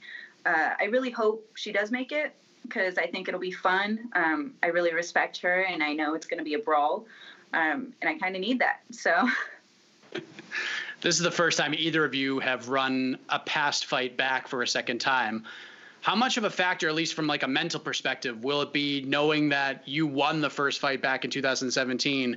Might that play into the fight itself? Like, uh, does it matter because it was so long ago, or is there some sort of like mental thing there, having that confidence, knowing that you've already beaten her before? I, I mean, there's there's always that confidence, right? Because I always have to believe that I'm going to beat my opponent regardless of whoever they are. Otherwise, I've already lost. Um, so eh, the confidence isn't because I've already beat her.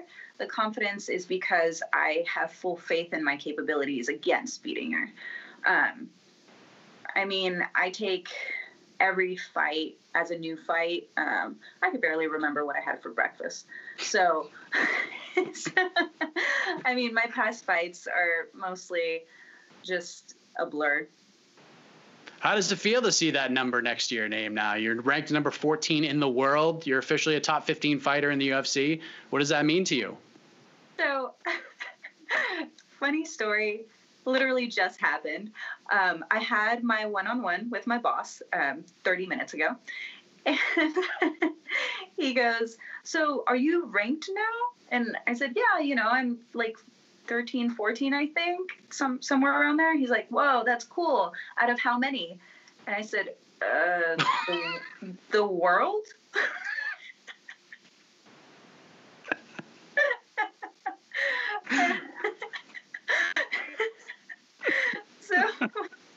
I felt kind of cheesy saying that, but um, yeah.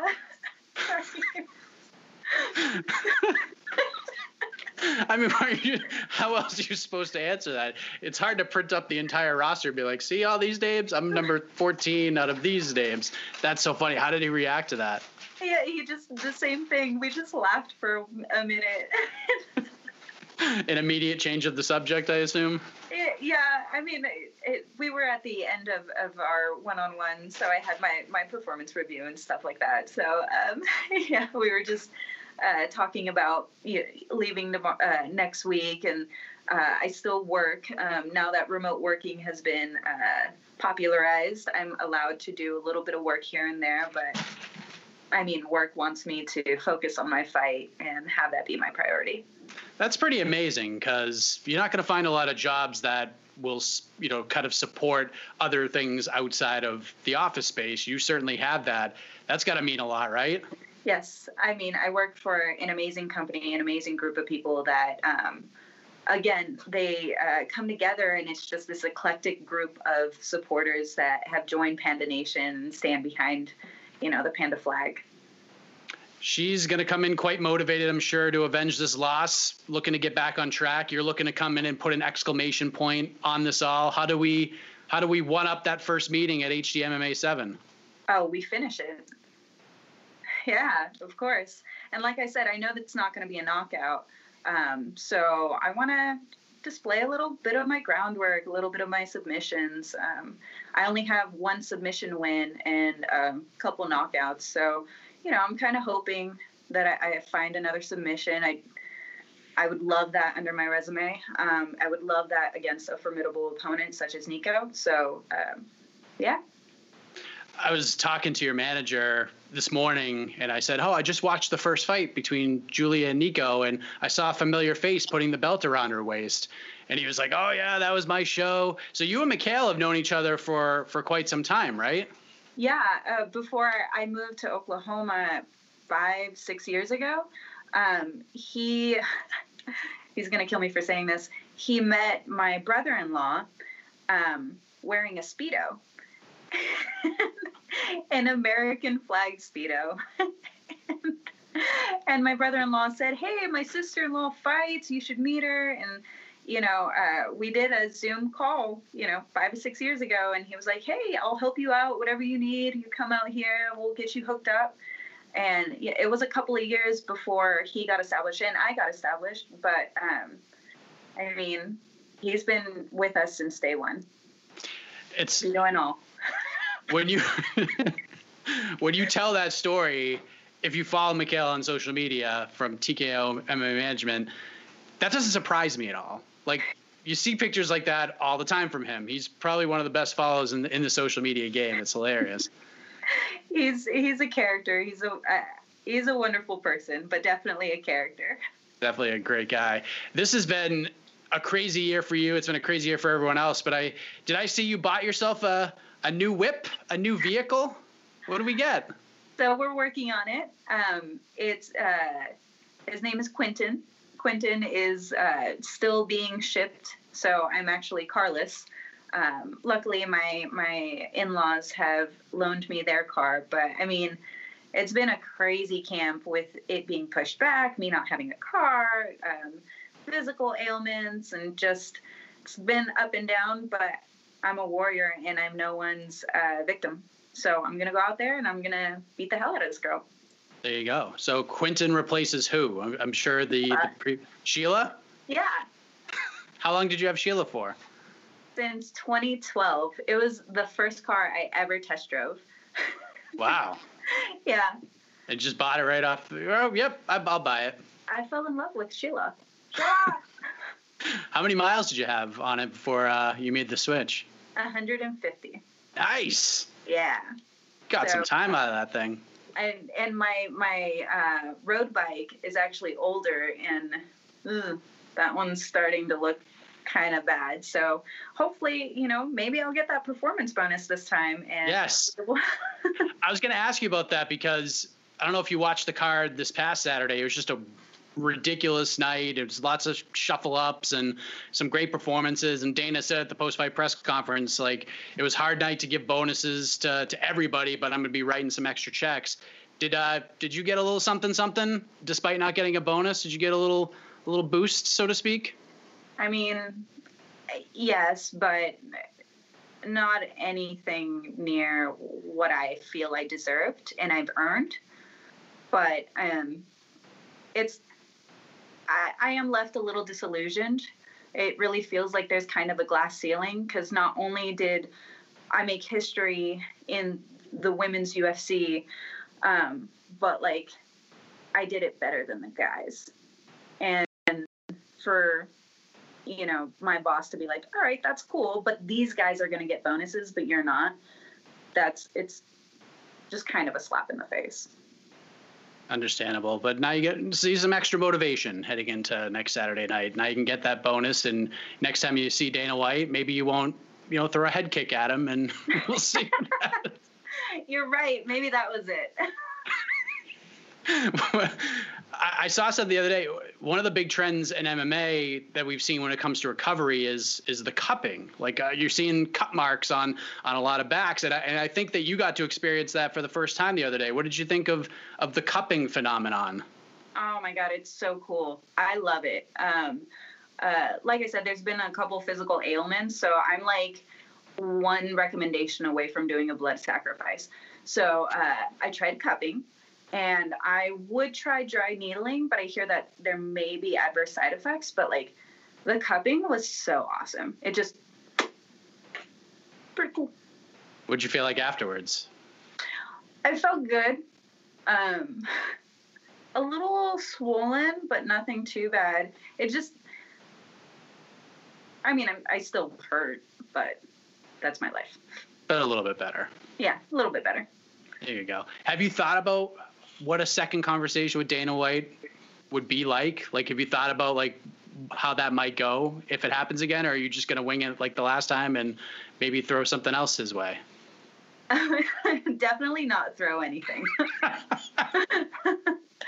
but um, I do feel like that um, that starstruckness is going to be uh, a little washed away, and so I'll be able to conduct and respond a little bit more appropriately. Um,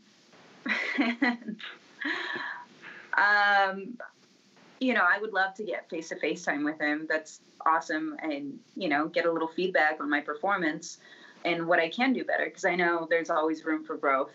Um, so yeah, I have kind of thought about it. Have kind of daydreamed about it. Uh, it would be super cool, um, but I know that's one in a million. So I'm just grateful that I got that face to face time already. That's great. Did you um are you under a four fight deal with the UFC to your knowledge? So you got two fights. So this one, then you'll have one fight left after this. you hoping just uh finish Nicco and let's let's not wait for this thing to go out. Let's renegotiate and let's make this thing happen. I'm a top 15 fighter. Let's let's get this thing moving a little bit.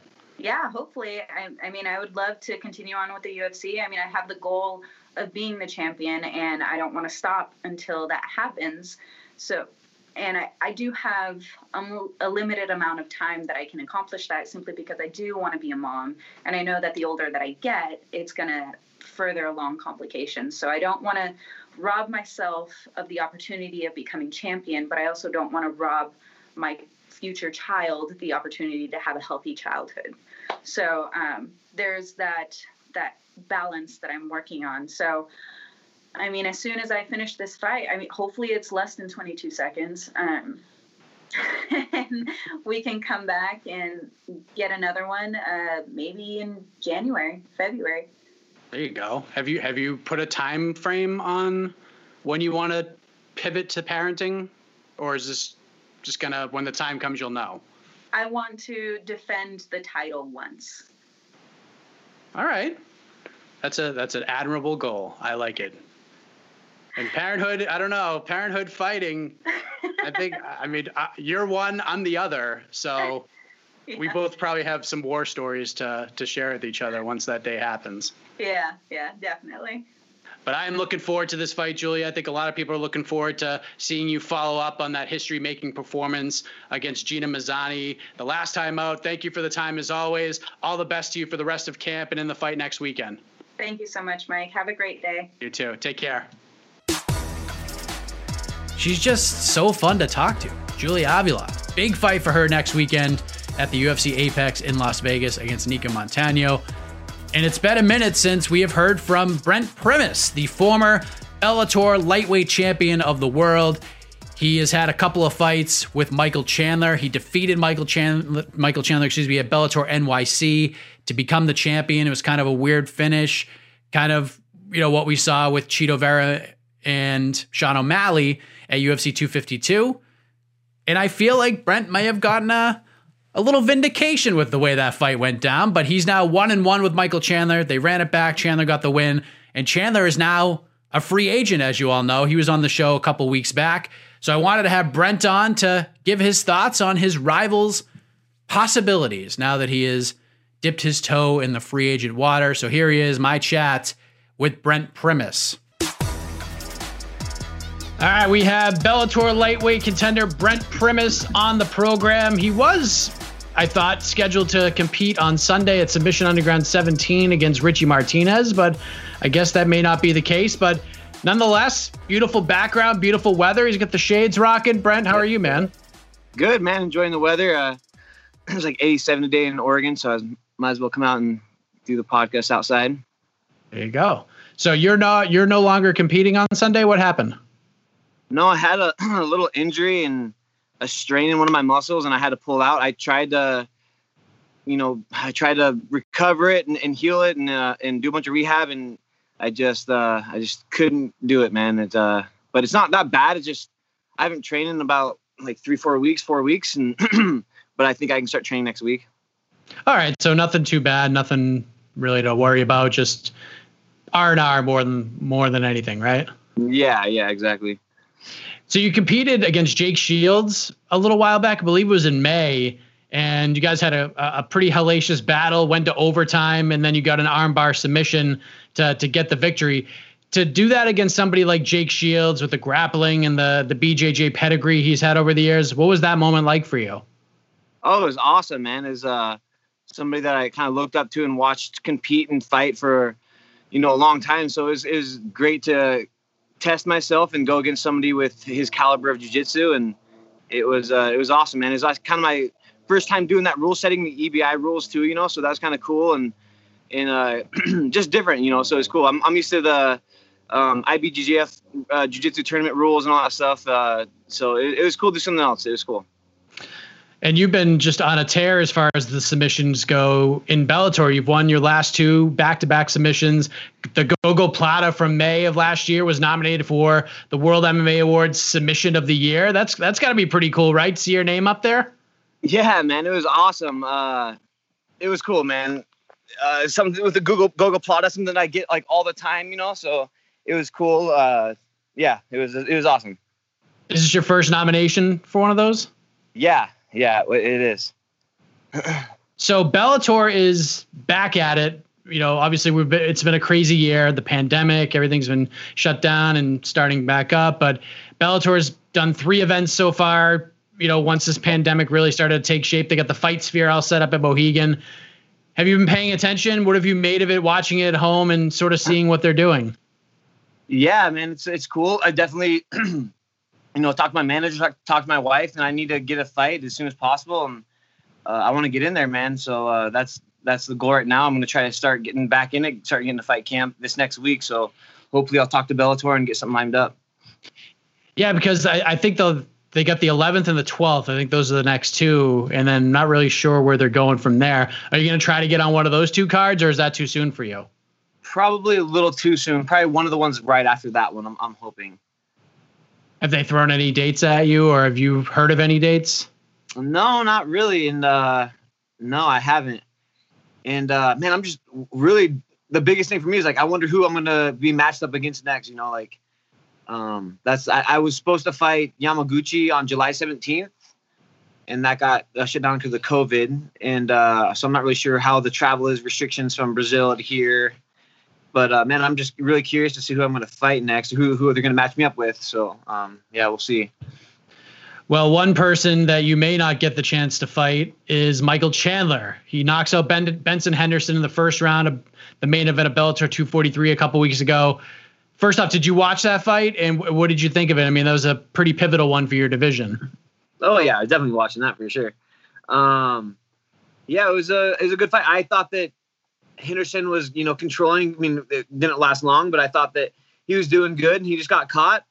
Um, you know, Chandler threw that kick, and he went to southpaw stance, and I think that kind of threw him off, and he threw that, you know, that that left straight, and um, you know, just caught him on the chin and how it goes. You know, th- those four ounce gloves are no joke, and Chandler hits hard, so that's how it goes. But you know, I'm I'm hoping that he either, you know, I don't know, we'll, we'll see what goes happen to him, but I hope he stays. That'd be kind of cool, and I think that third fight between us should definitely happen.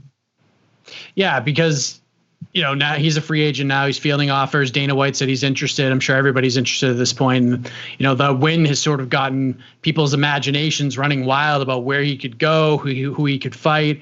You know, now that he could be potentially leaving, this is a guy that you beat to become a world champion in 2017. You're one and one with him through two fights. Potential trilogy is hanging out there. What are your thoughts on, on him potentially leaving?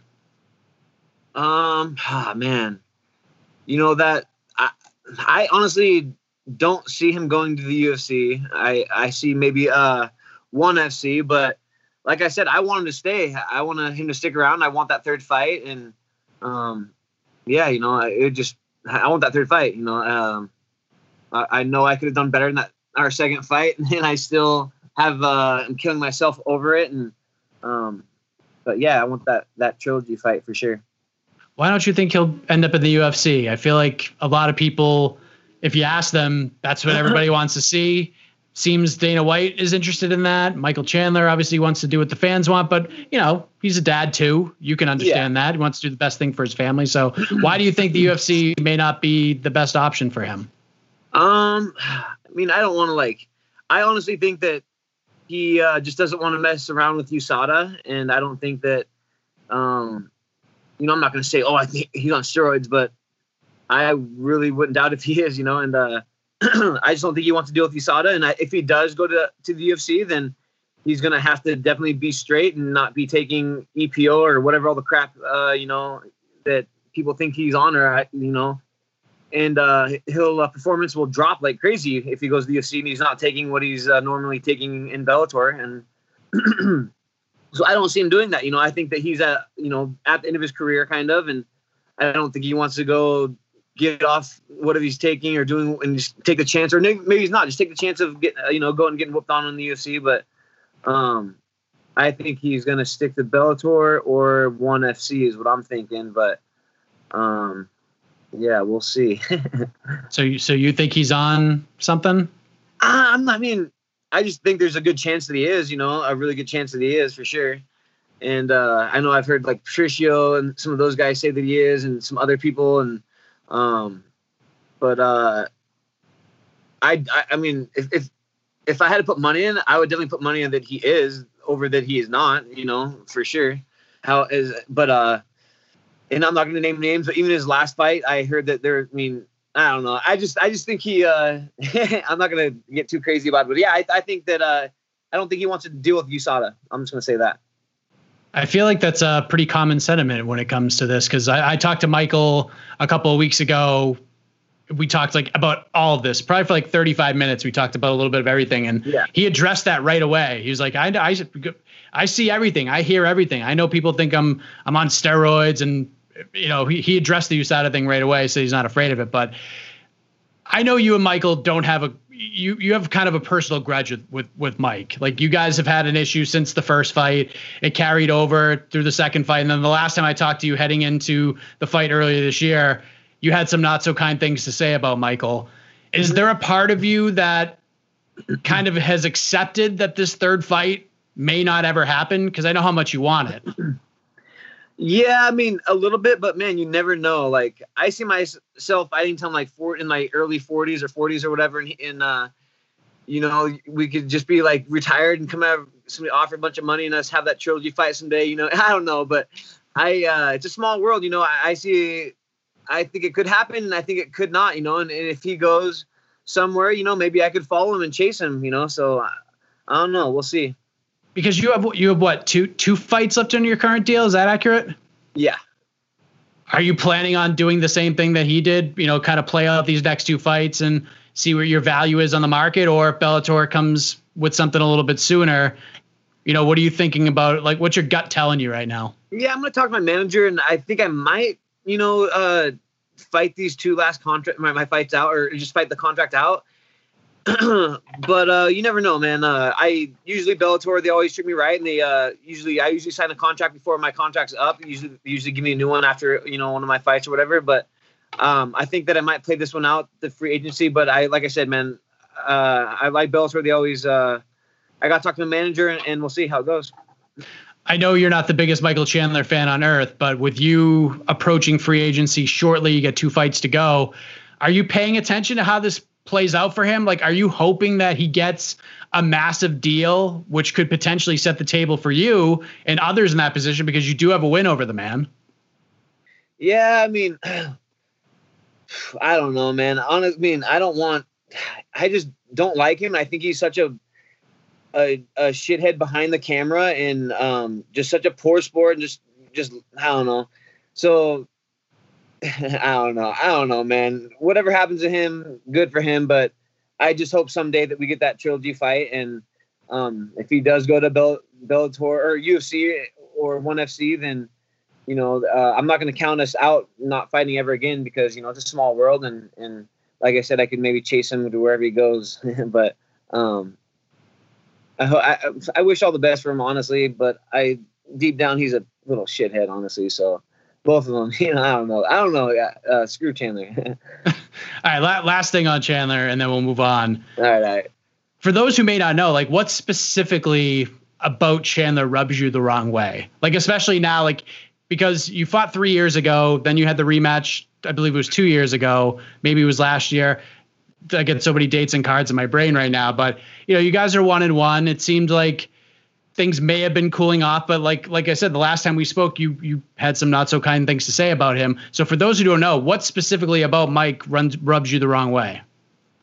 Honestly, it's just like how he acted on that first fight. Like before before we fought, he was telling everybody that, oh, Prince so good, like he's he should he's the one that I should be fighting. He he deserves a spot, blah blah blah. And then as soon as you know I won, he was just talking mad crap and I, am the shittiest fighter and uh, I'm uh you know just talking mad shit about me about everything he could you know? And then not only that the main thing like it kind of reminded me of like one of those guys that you know you're training with and you submit them and they scream ah, ah I didn't I didn't tap I didn't tap. And you're like what? You know what are you talking about? It kind of like that. It's like just like a poor sport little loser like you know, uh, we both know he knows just as well as I do that my kick causes little nerve damage and little, little leg to go limp and everything like that. And we know that 100%. And, same with Scott Coker. We all know it, but he just uh, wrote off the fans and, and just kind of, I don't know, man. I, that, right there, that just tells you who he is. You know, like if that happened to me, man, I'd be like, okay, man,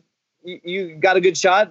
Next fight, I'm to whoop your ass, you know, like, uh, but how he just blamed it on him rolling his own little ankle and, and uh, it just uh, it's just weird because I've been practicing that kick for a long, long time, and it's so effective. And I've been dropping training partners with it, and man, it is the craziest kick. And I don't know if anybody knows, but I train with Colin Oyama, and that's where we've been practicing that kick like crazy. And and Chito Vera just ended a, a, a the same freaking kick with uh, Sean O'Malley, and then the fight before that, I don't know if you know if you got Alex Perez, but he finished his uh, fight. You know, same thing. That kick, bop, bop, bop, bop, bop.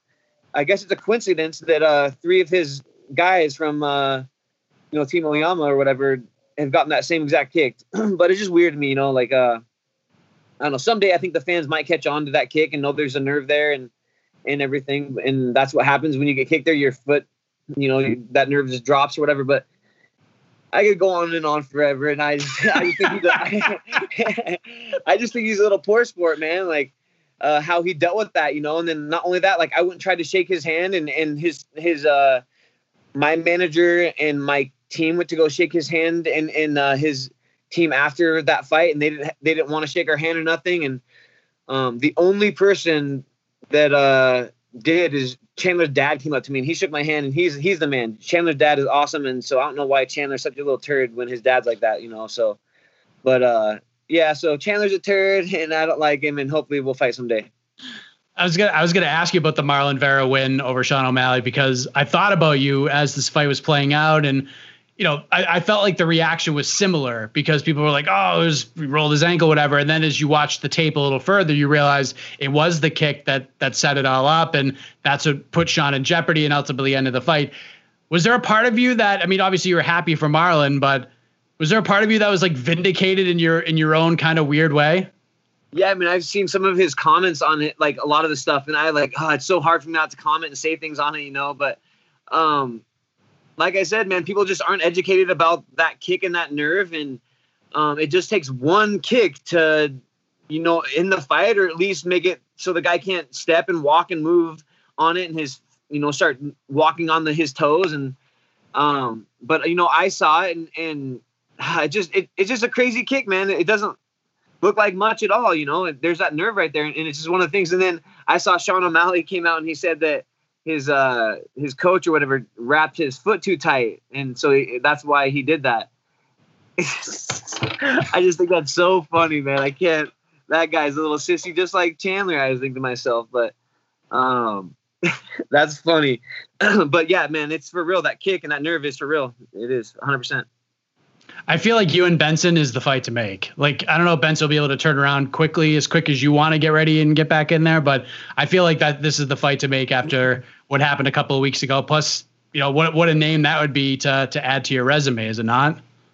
Yeah, man, that Benson fight was like who I was wanting really bad, and I was telling Bellator that's who I want. We we were we're supposed to fight like last year or whatever, and then I can't remember what happened, but uh, yeah, I mean, if, if that's I, I just want somebody who's like you know, it sucks he just got knocked out by Chandler, but uh, you know, I want somebody who's gonna get me next to that that title fight or the title fight or um, you know, so wh- whatever Bellator thinks is gonna get me closest to that title shot, you know, um, that's what I want.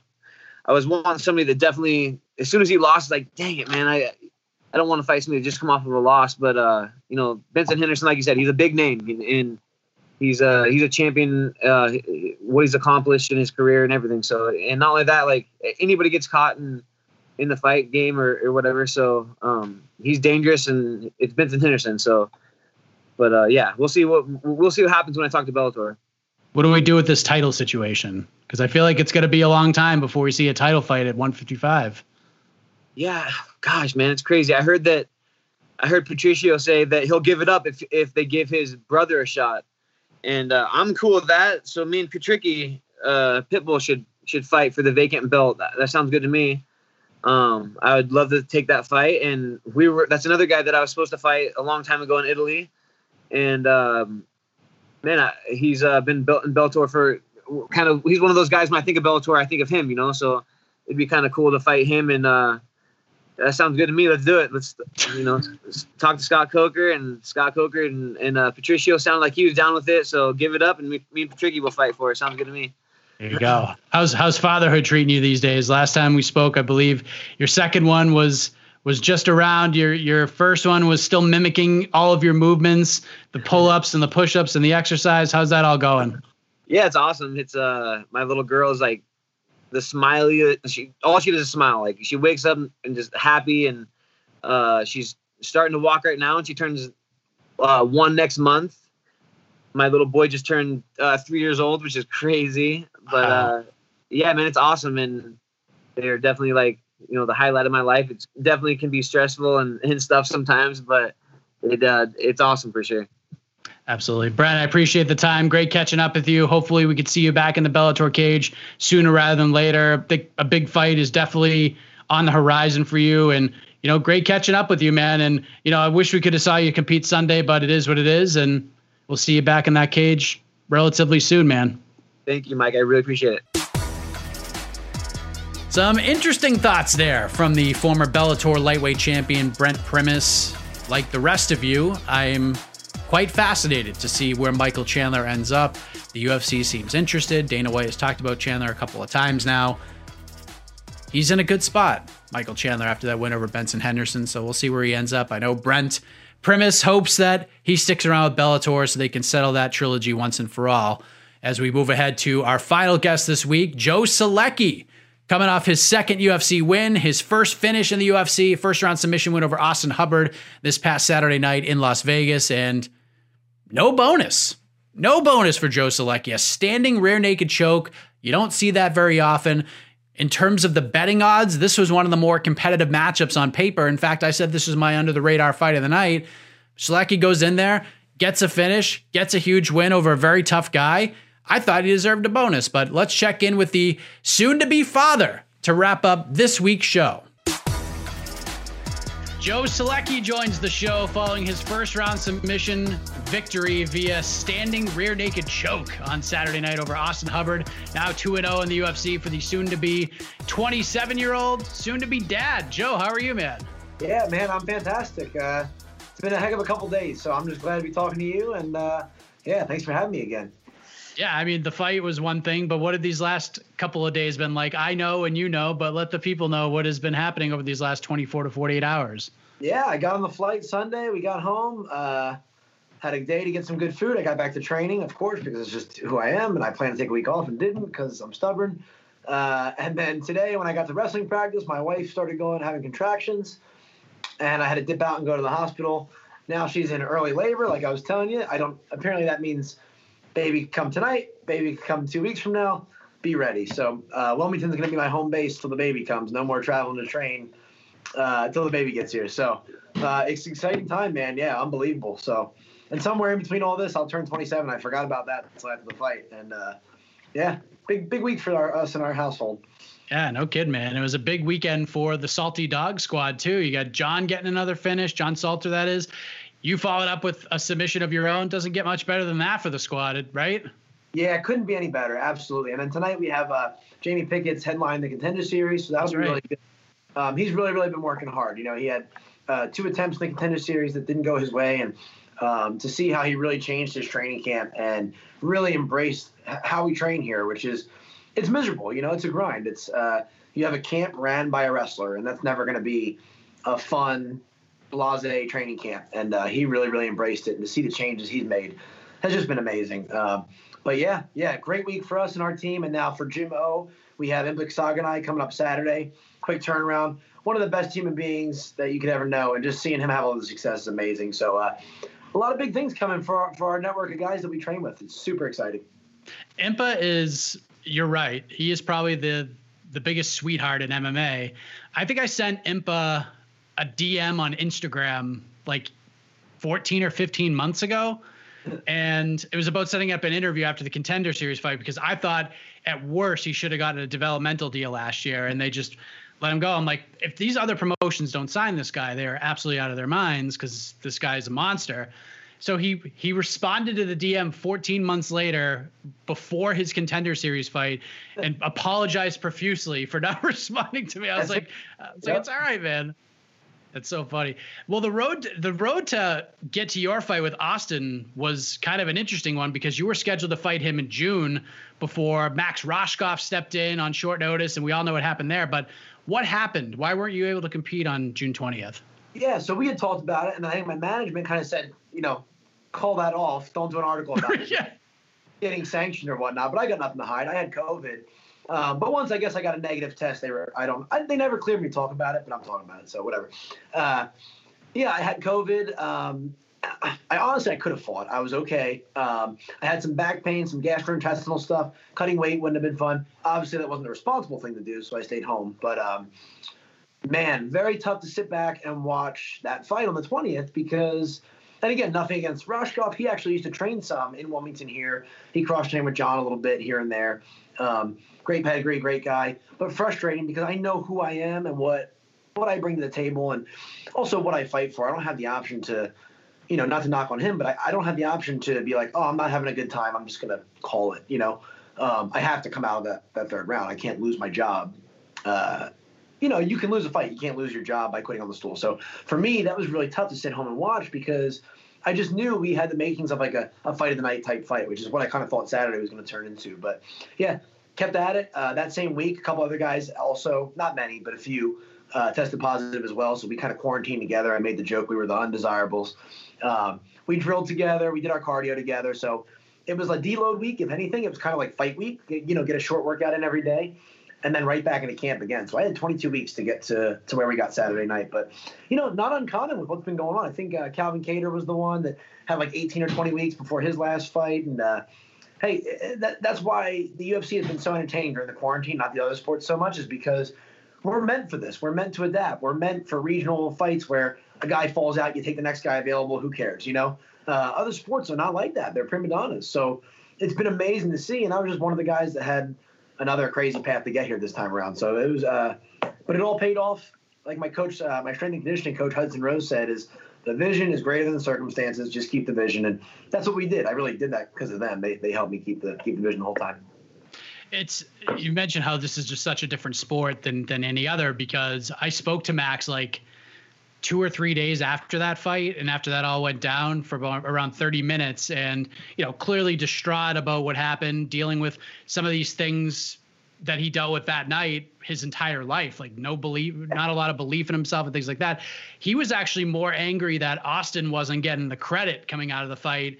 It was you know it, it became about max and quitting on the stool. You know what did you make of austin really not getting the shine and it was all about max quitting on the stool yeah, that that's definitely unfortunate for him. But I think the good thing was by the time our fight got announced, it switched back to him being the guy that breaks people.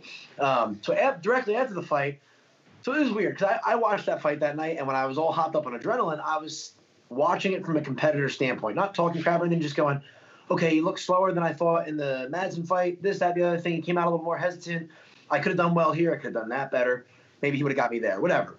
But I had confidence coming off of it. But then the narrative kept getting pushed about how he's the guy that breaks people and this and that. And then I lost a lot of night's sleep over that. I was like, dang, like, man, now I got to think about this all the time. So, um, yeah, I think it stunk that he didn't get the credit, but then I think he almost got so much credit going into our fight, which he deserved. But uh, it took it was like delayed gratification. They almost gave him credit once he got another fight. Um, but yeah, I, I hate that for him because he looked phenomenal in that fight, man. Uh, you know, Max kind of slowed down a little bit in the second, and watching him put water in the basement with those body shots and stuff, like he showed a lot of killer instinct. And I, I was, you know, the next 12 weeks for me picturing him doing that to me. So uh, it made for a not fun 12 weeks, but it made me train really hard.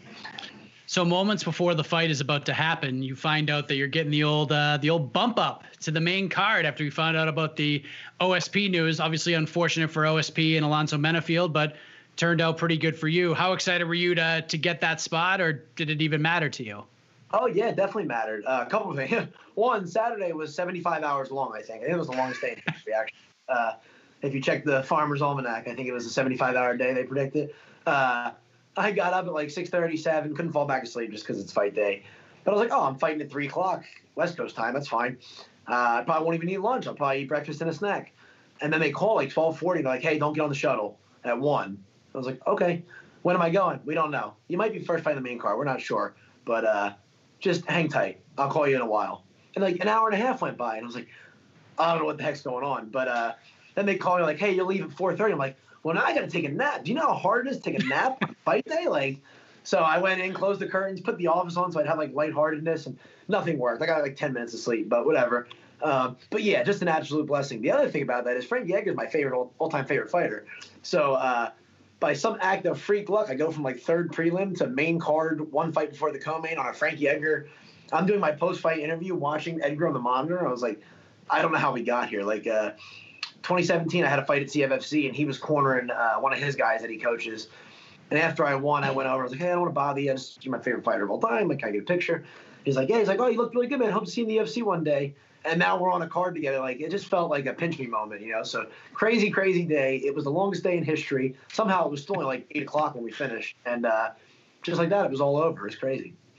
I know it's like crazy times. It's COVID, and we're masked up, and we're taking tests. And we can't really be around each other. But did you have a chance to like talk to Frankie? Be like, hey, you know, you said you might see me someday. Here I am.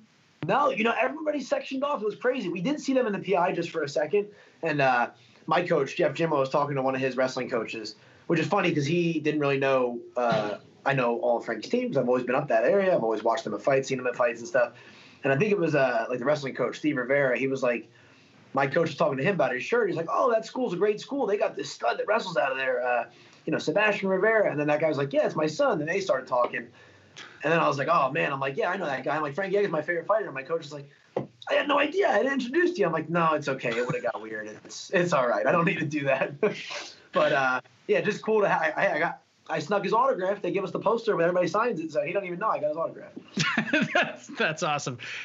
So the fight begins, and you know we got to see you throw on the feet a little bit. Like seeing that because normally you take the fight down and submit guys in a minute, but this time we got to see you work the stand up a little bit, and then you took his back while you were standing. You had the body triangle in, and you kept working, hoping something would open up, soften him up a little bit, and finally it did. The standing rear naked choke gets finished. It's not something you see every day, Joe, but you look so like chill. It was like you're on vacation in that spot. It's like you're sitting out in the backyard lounging. Like how pivotal is that patience and relaxation almost as it looked in those types of situations? Yeah, I think I, I think that was everything. I think that's what's going to be able to carry me hopefully further in this division and in this career is, uh, you know, Jeff Jimmo said it best is we, you know, when we were quarantined off before we were back training together, he said it over FaceTime after the first fight. When I lost the fight, it changed everything for me. I never had to pull out like that. I lost the opportunity to go to work for my family. I lost the opportunity to uh, to climb the ranks. You know, there's a couple weeks ago after one of the cards we were all watching together that I sat back and I watched a couple other people, you know, accomplishing their goals, climbing the rankings, getting wins, and I was venting about it in the car to my wife. I was like, man, I just feel like it's not it's my own doing. I got sick or whatever, but I'm missing out on these opportunities to to a provide, but b you know, show what I can do. And then she got upset because then she was worried about the baby. She started crying. I was like, I just want you to fight soon. And um, lo and behold, that next couple days we got the, the fight. But um, point being is when I was consulting with Jimmo and we were talking about it, we got to a point where I lost the fight. I said, man, I don't know why I was so nervous. I'd kill to be out there this weekend when it was the first time. And I said, look, I got to stop worrying about these opponents. I just got to worry about myself. I got to go out there and be the best version of me. And like we both agreed, if they can beat us like that, fantastic. We're going to shake their hand and go back to the work on Monday and get back in there. And I think he said it best. It's like when you decided that you're going to put the best version of yourself in there and say, forget everything else, that's when you beat this guy. And that was probably 12 weeks ago. So um, I went out there with the mentality of like, I'm already dead. I'm going to go out there. I'm going to fight like a, like a dead man that's dead man walking, right? And, uh, like even I even changed my walkout song. I only it's who cares, doesn't matter. But like I used to walk out to a song that was kind of just about like being slighted and like being on the come up and all that stuff. And uh, I changed it. It's called "Bury My Bones" by Whiskey Myers. And to me, what I was thinking is like it's instructions for when you die. And like obviously I'm not being I'm being dramatic, but it's like that was my grown up version of walking out. It was like no, I'm already here. I'm already got to where I'm going. I got to keep climbing the ranks, but now I'm coming out as a man, right? So.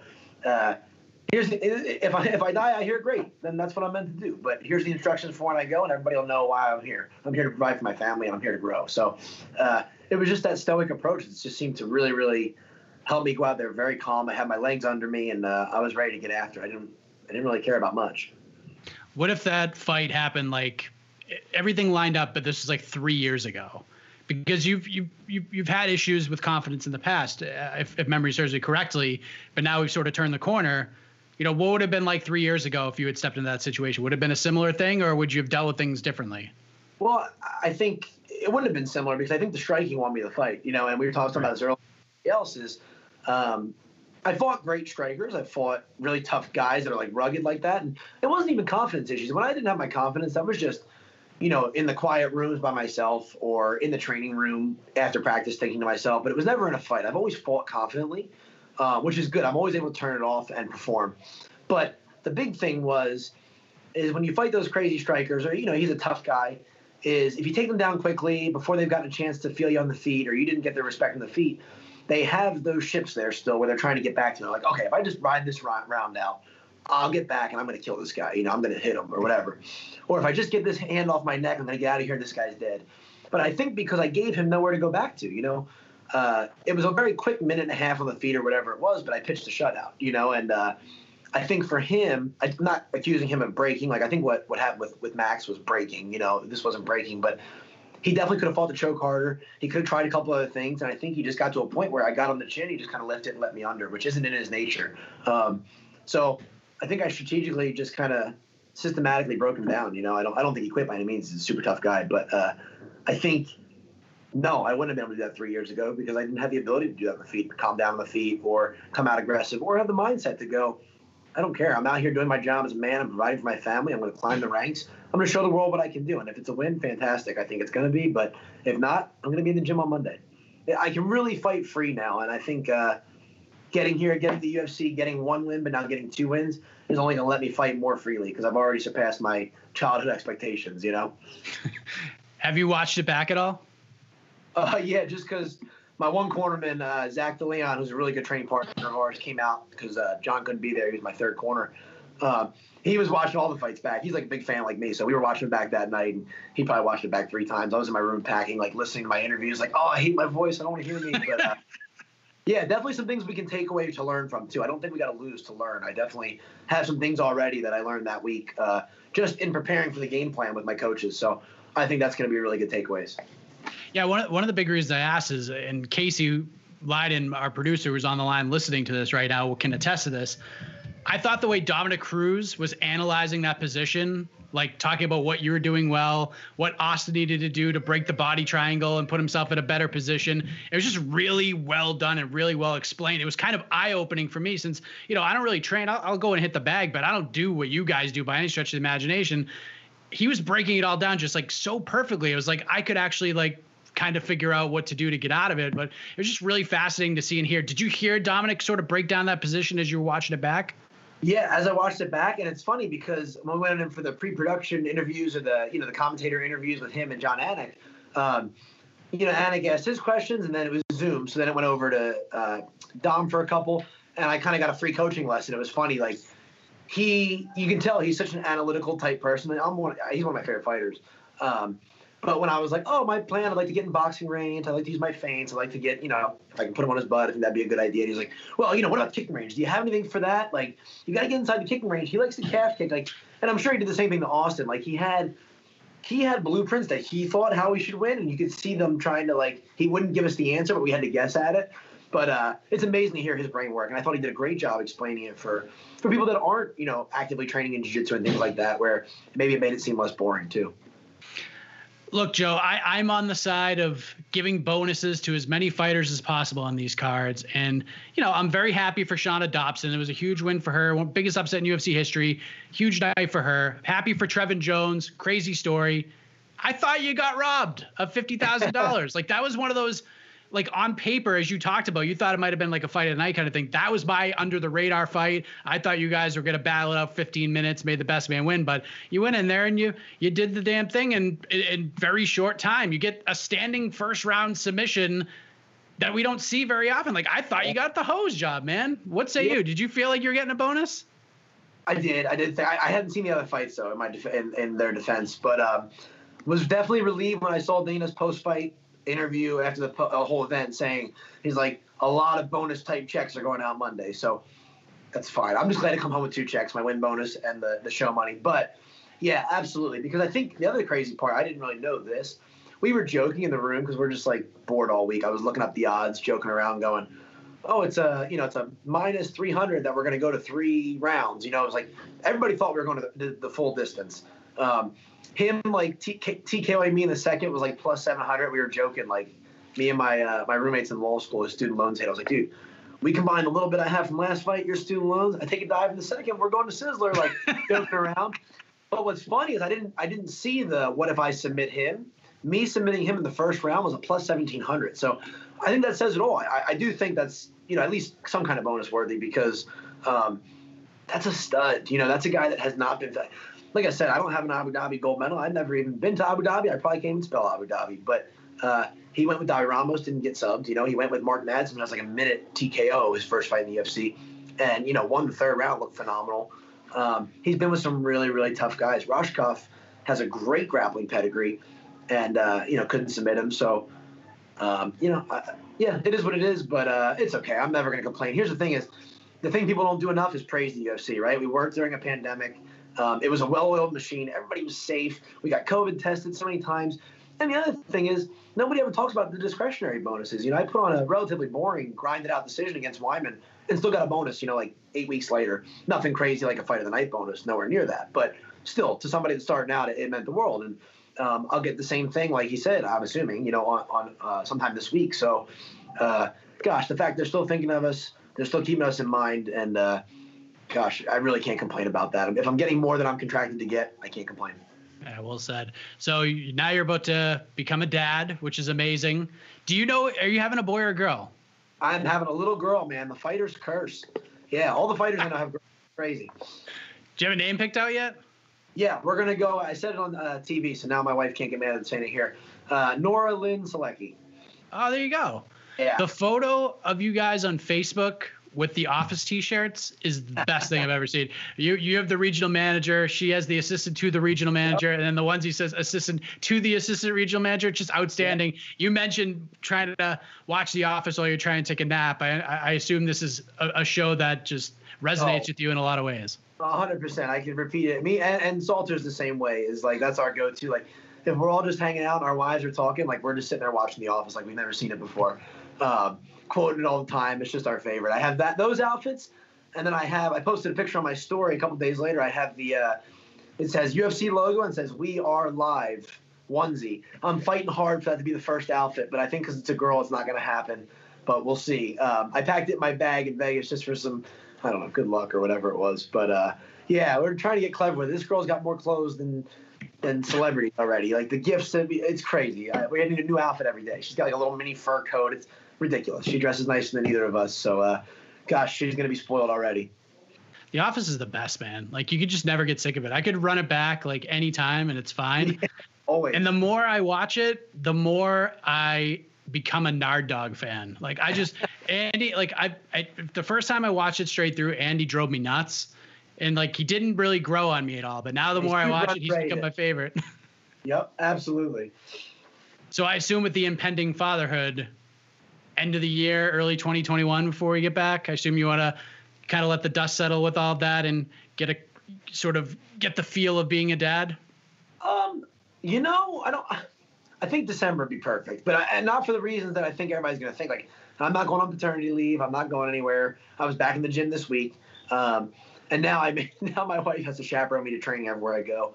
Since she's like after the contraction today, she's done work, so I'm like, you're coming with me because I'm not missing this, but I'm also not going to miss training. Uh, so yeah, I'll be ready. Um, the only reason I like December is so I can get in a uh, in a strength cycle at my training conditioning coach for three four weeks just to build my body back. I walked around super light for a long time trying to uh, trying to maintain that striking range within weight cut. So you know fights were short notice. I like to build back up a little bit just so my body can take the pounding of having to train with John Salter and Corey Crumpler every day and all these animals that are big guys that are beating me up.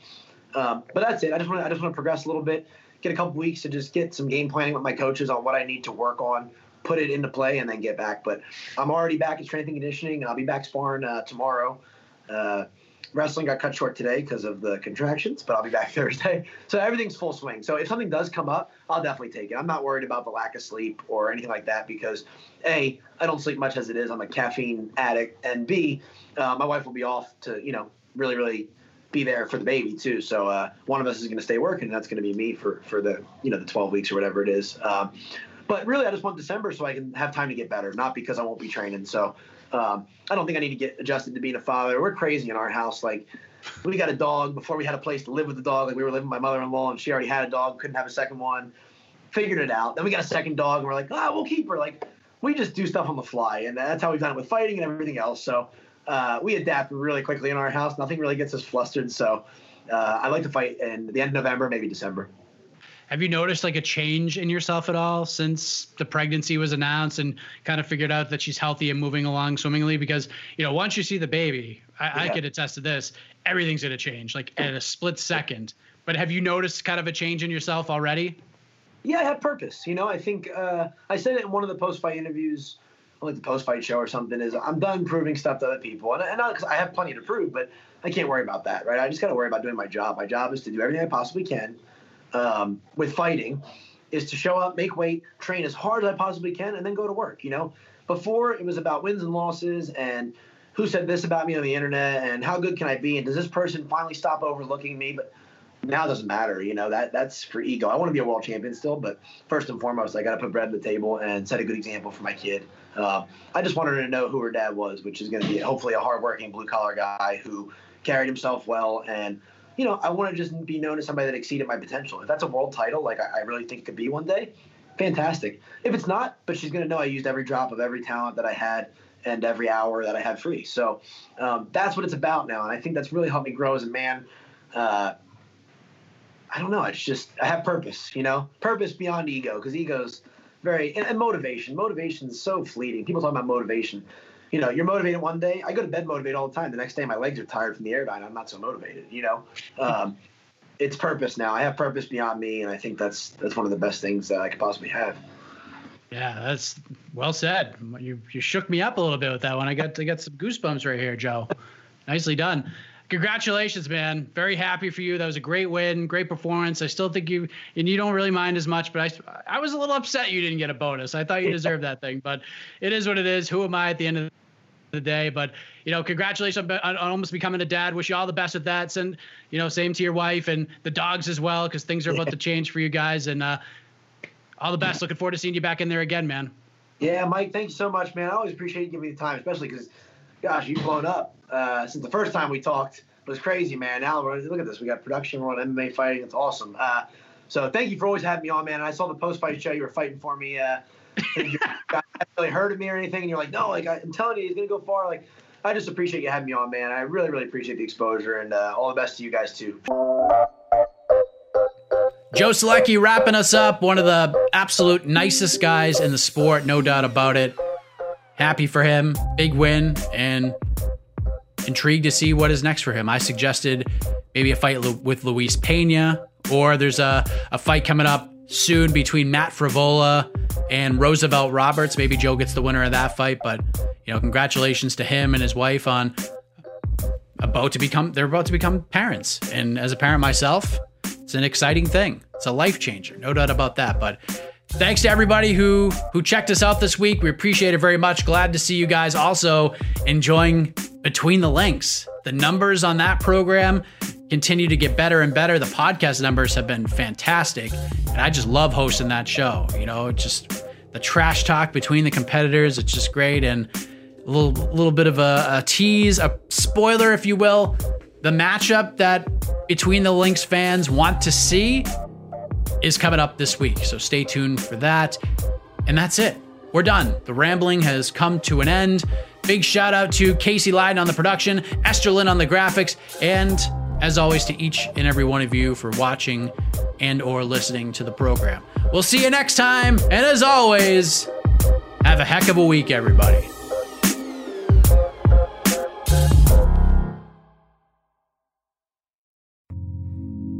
Listening to the Vox Media Podcast Network.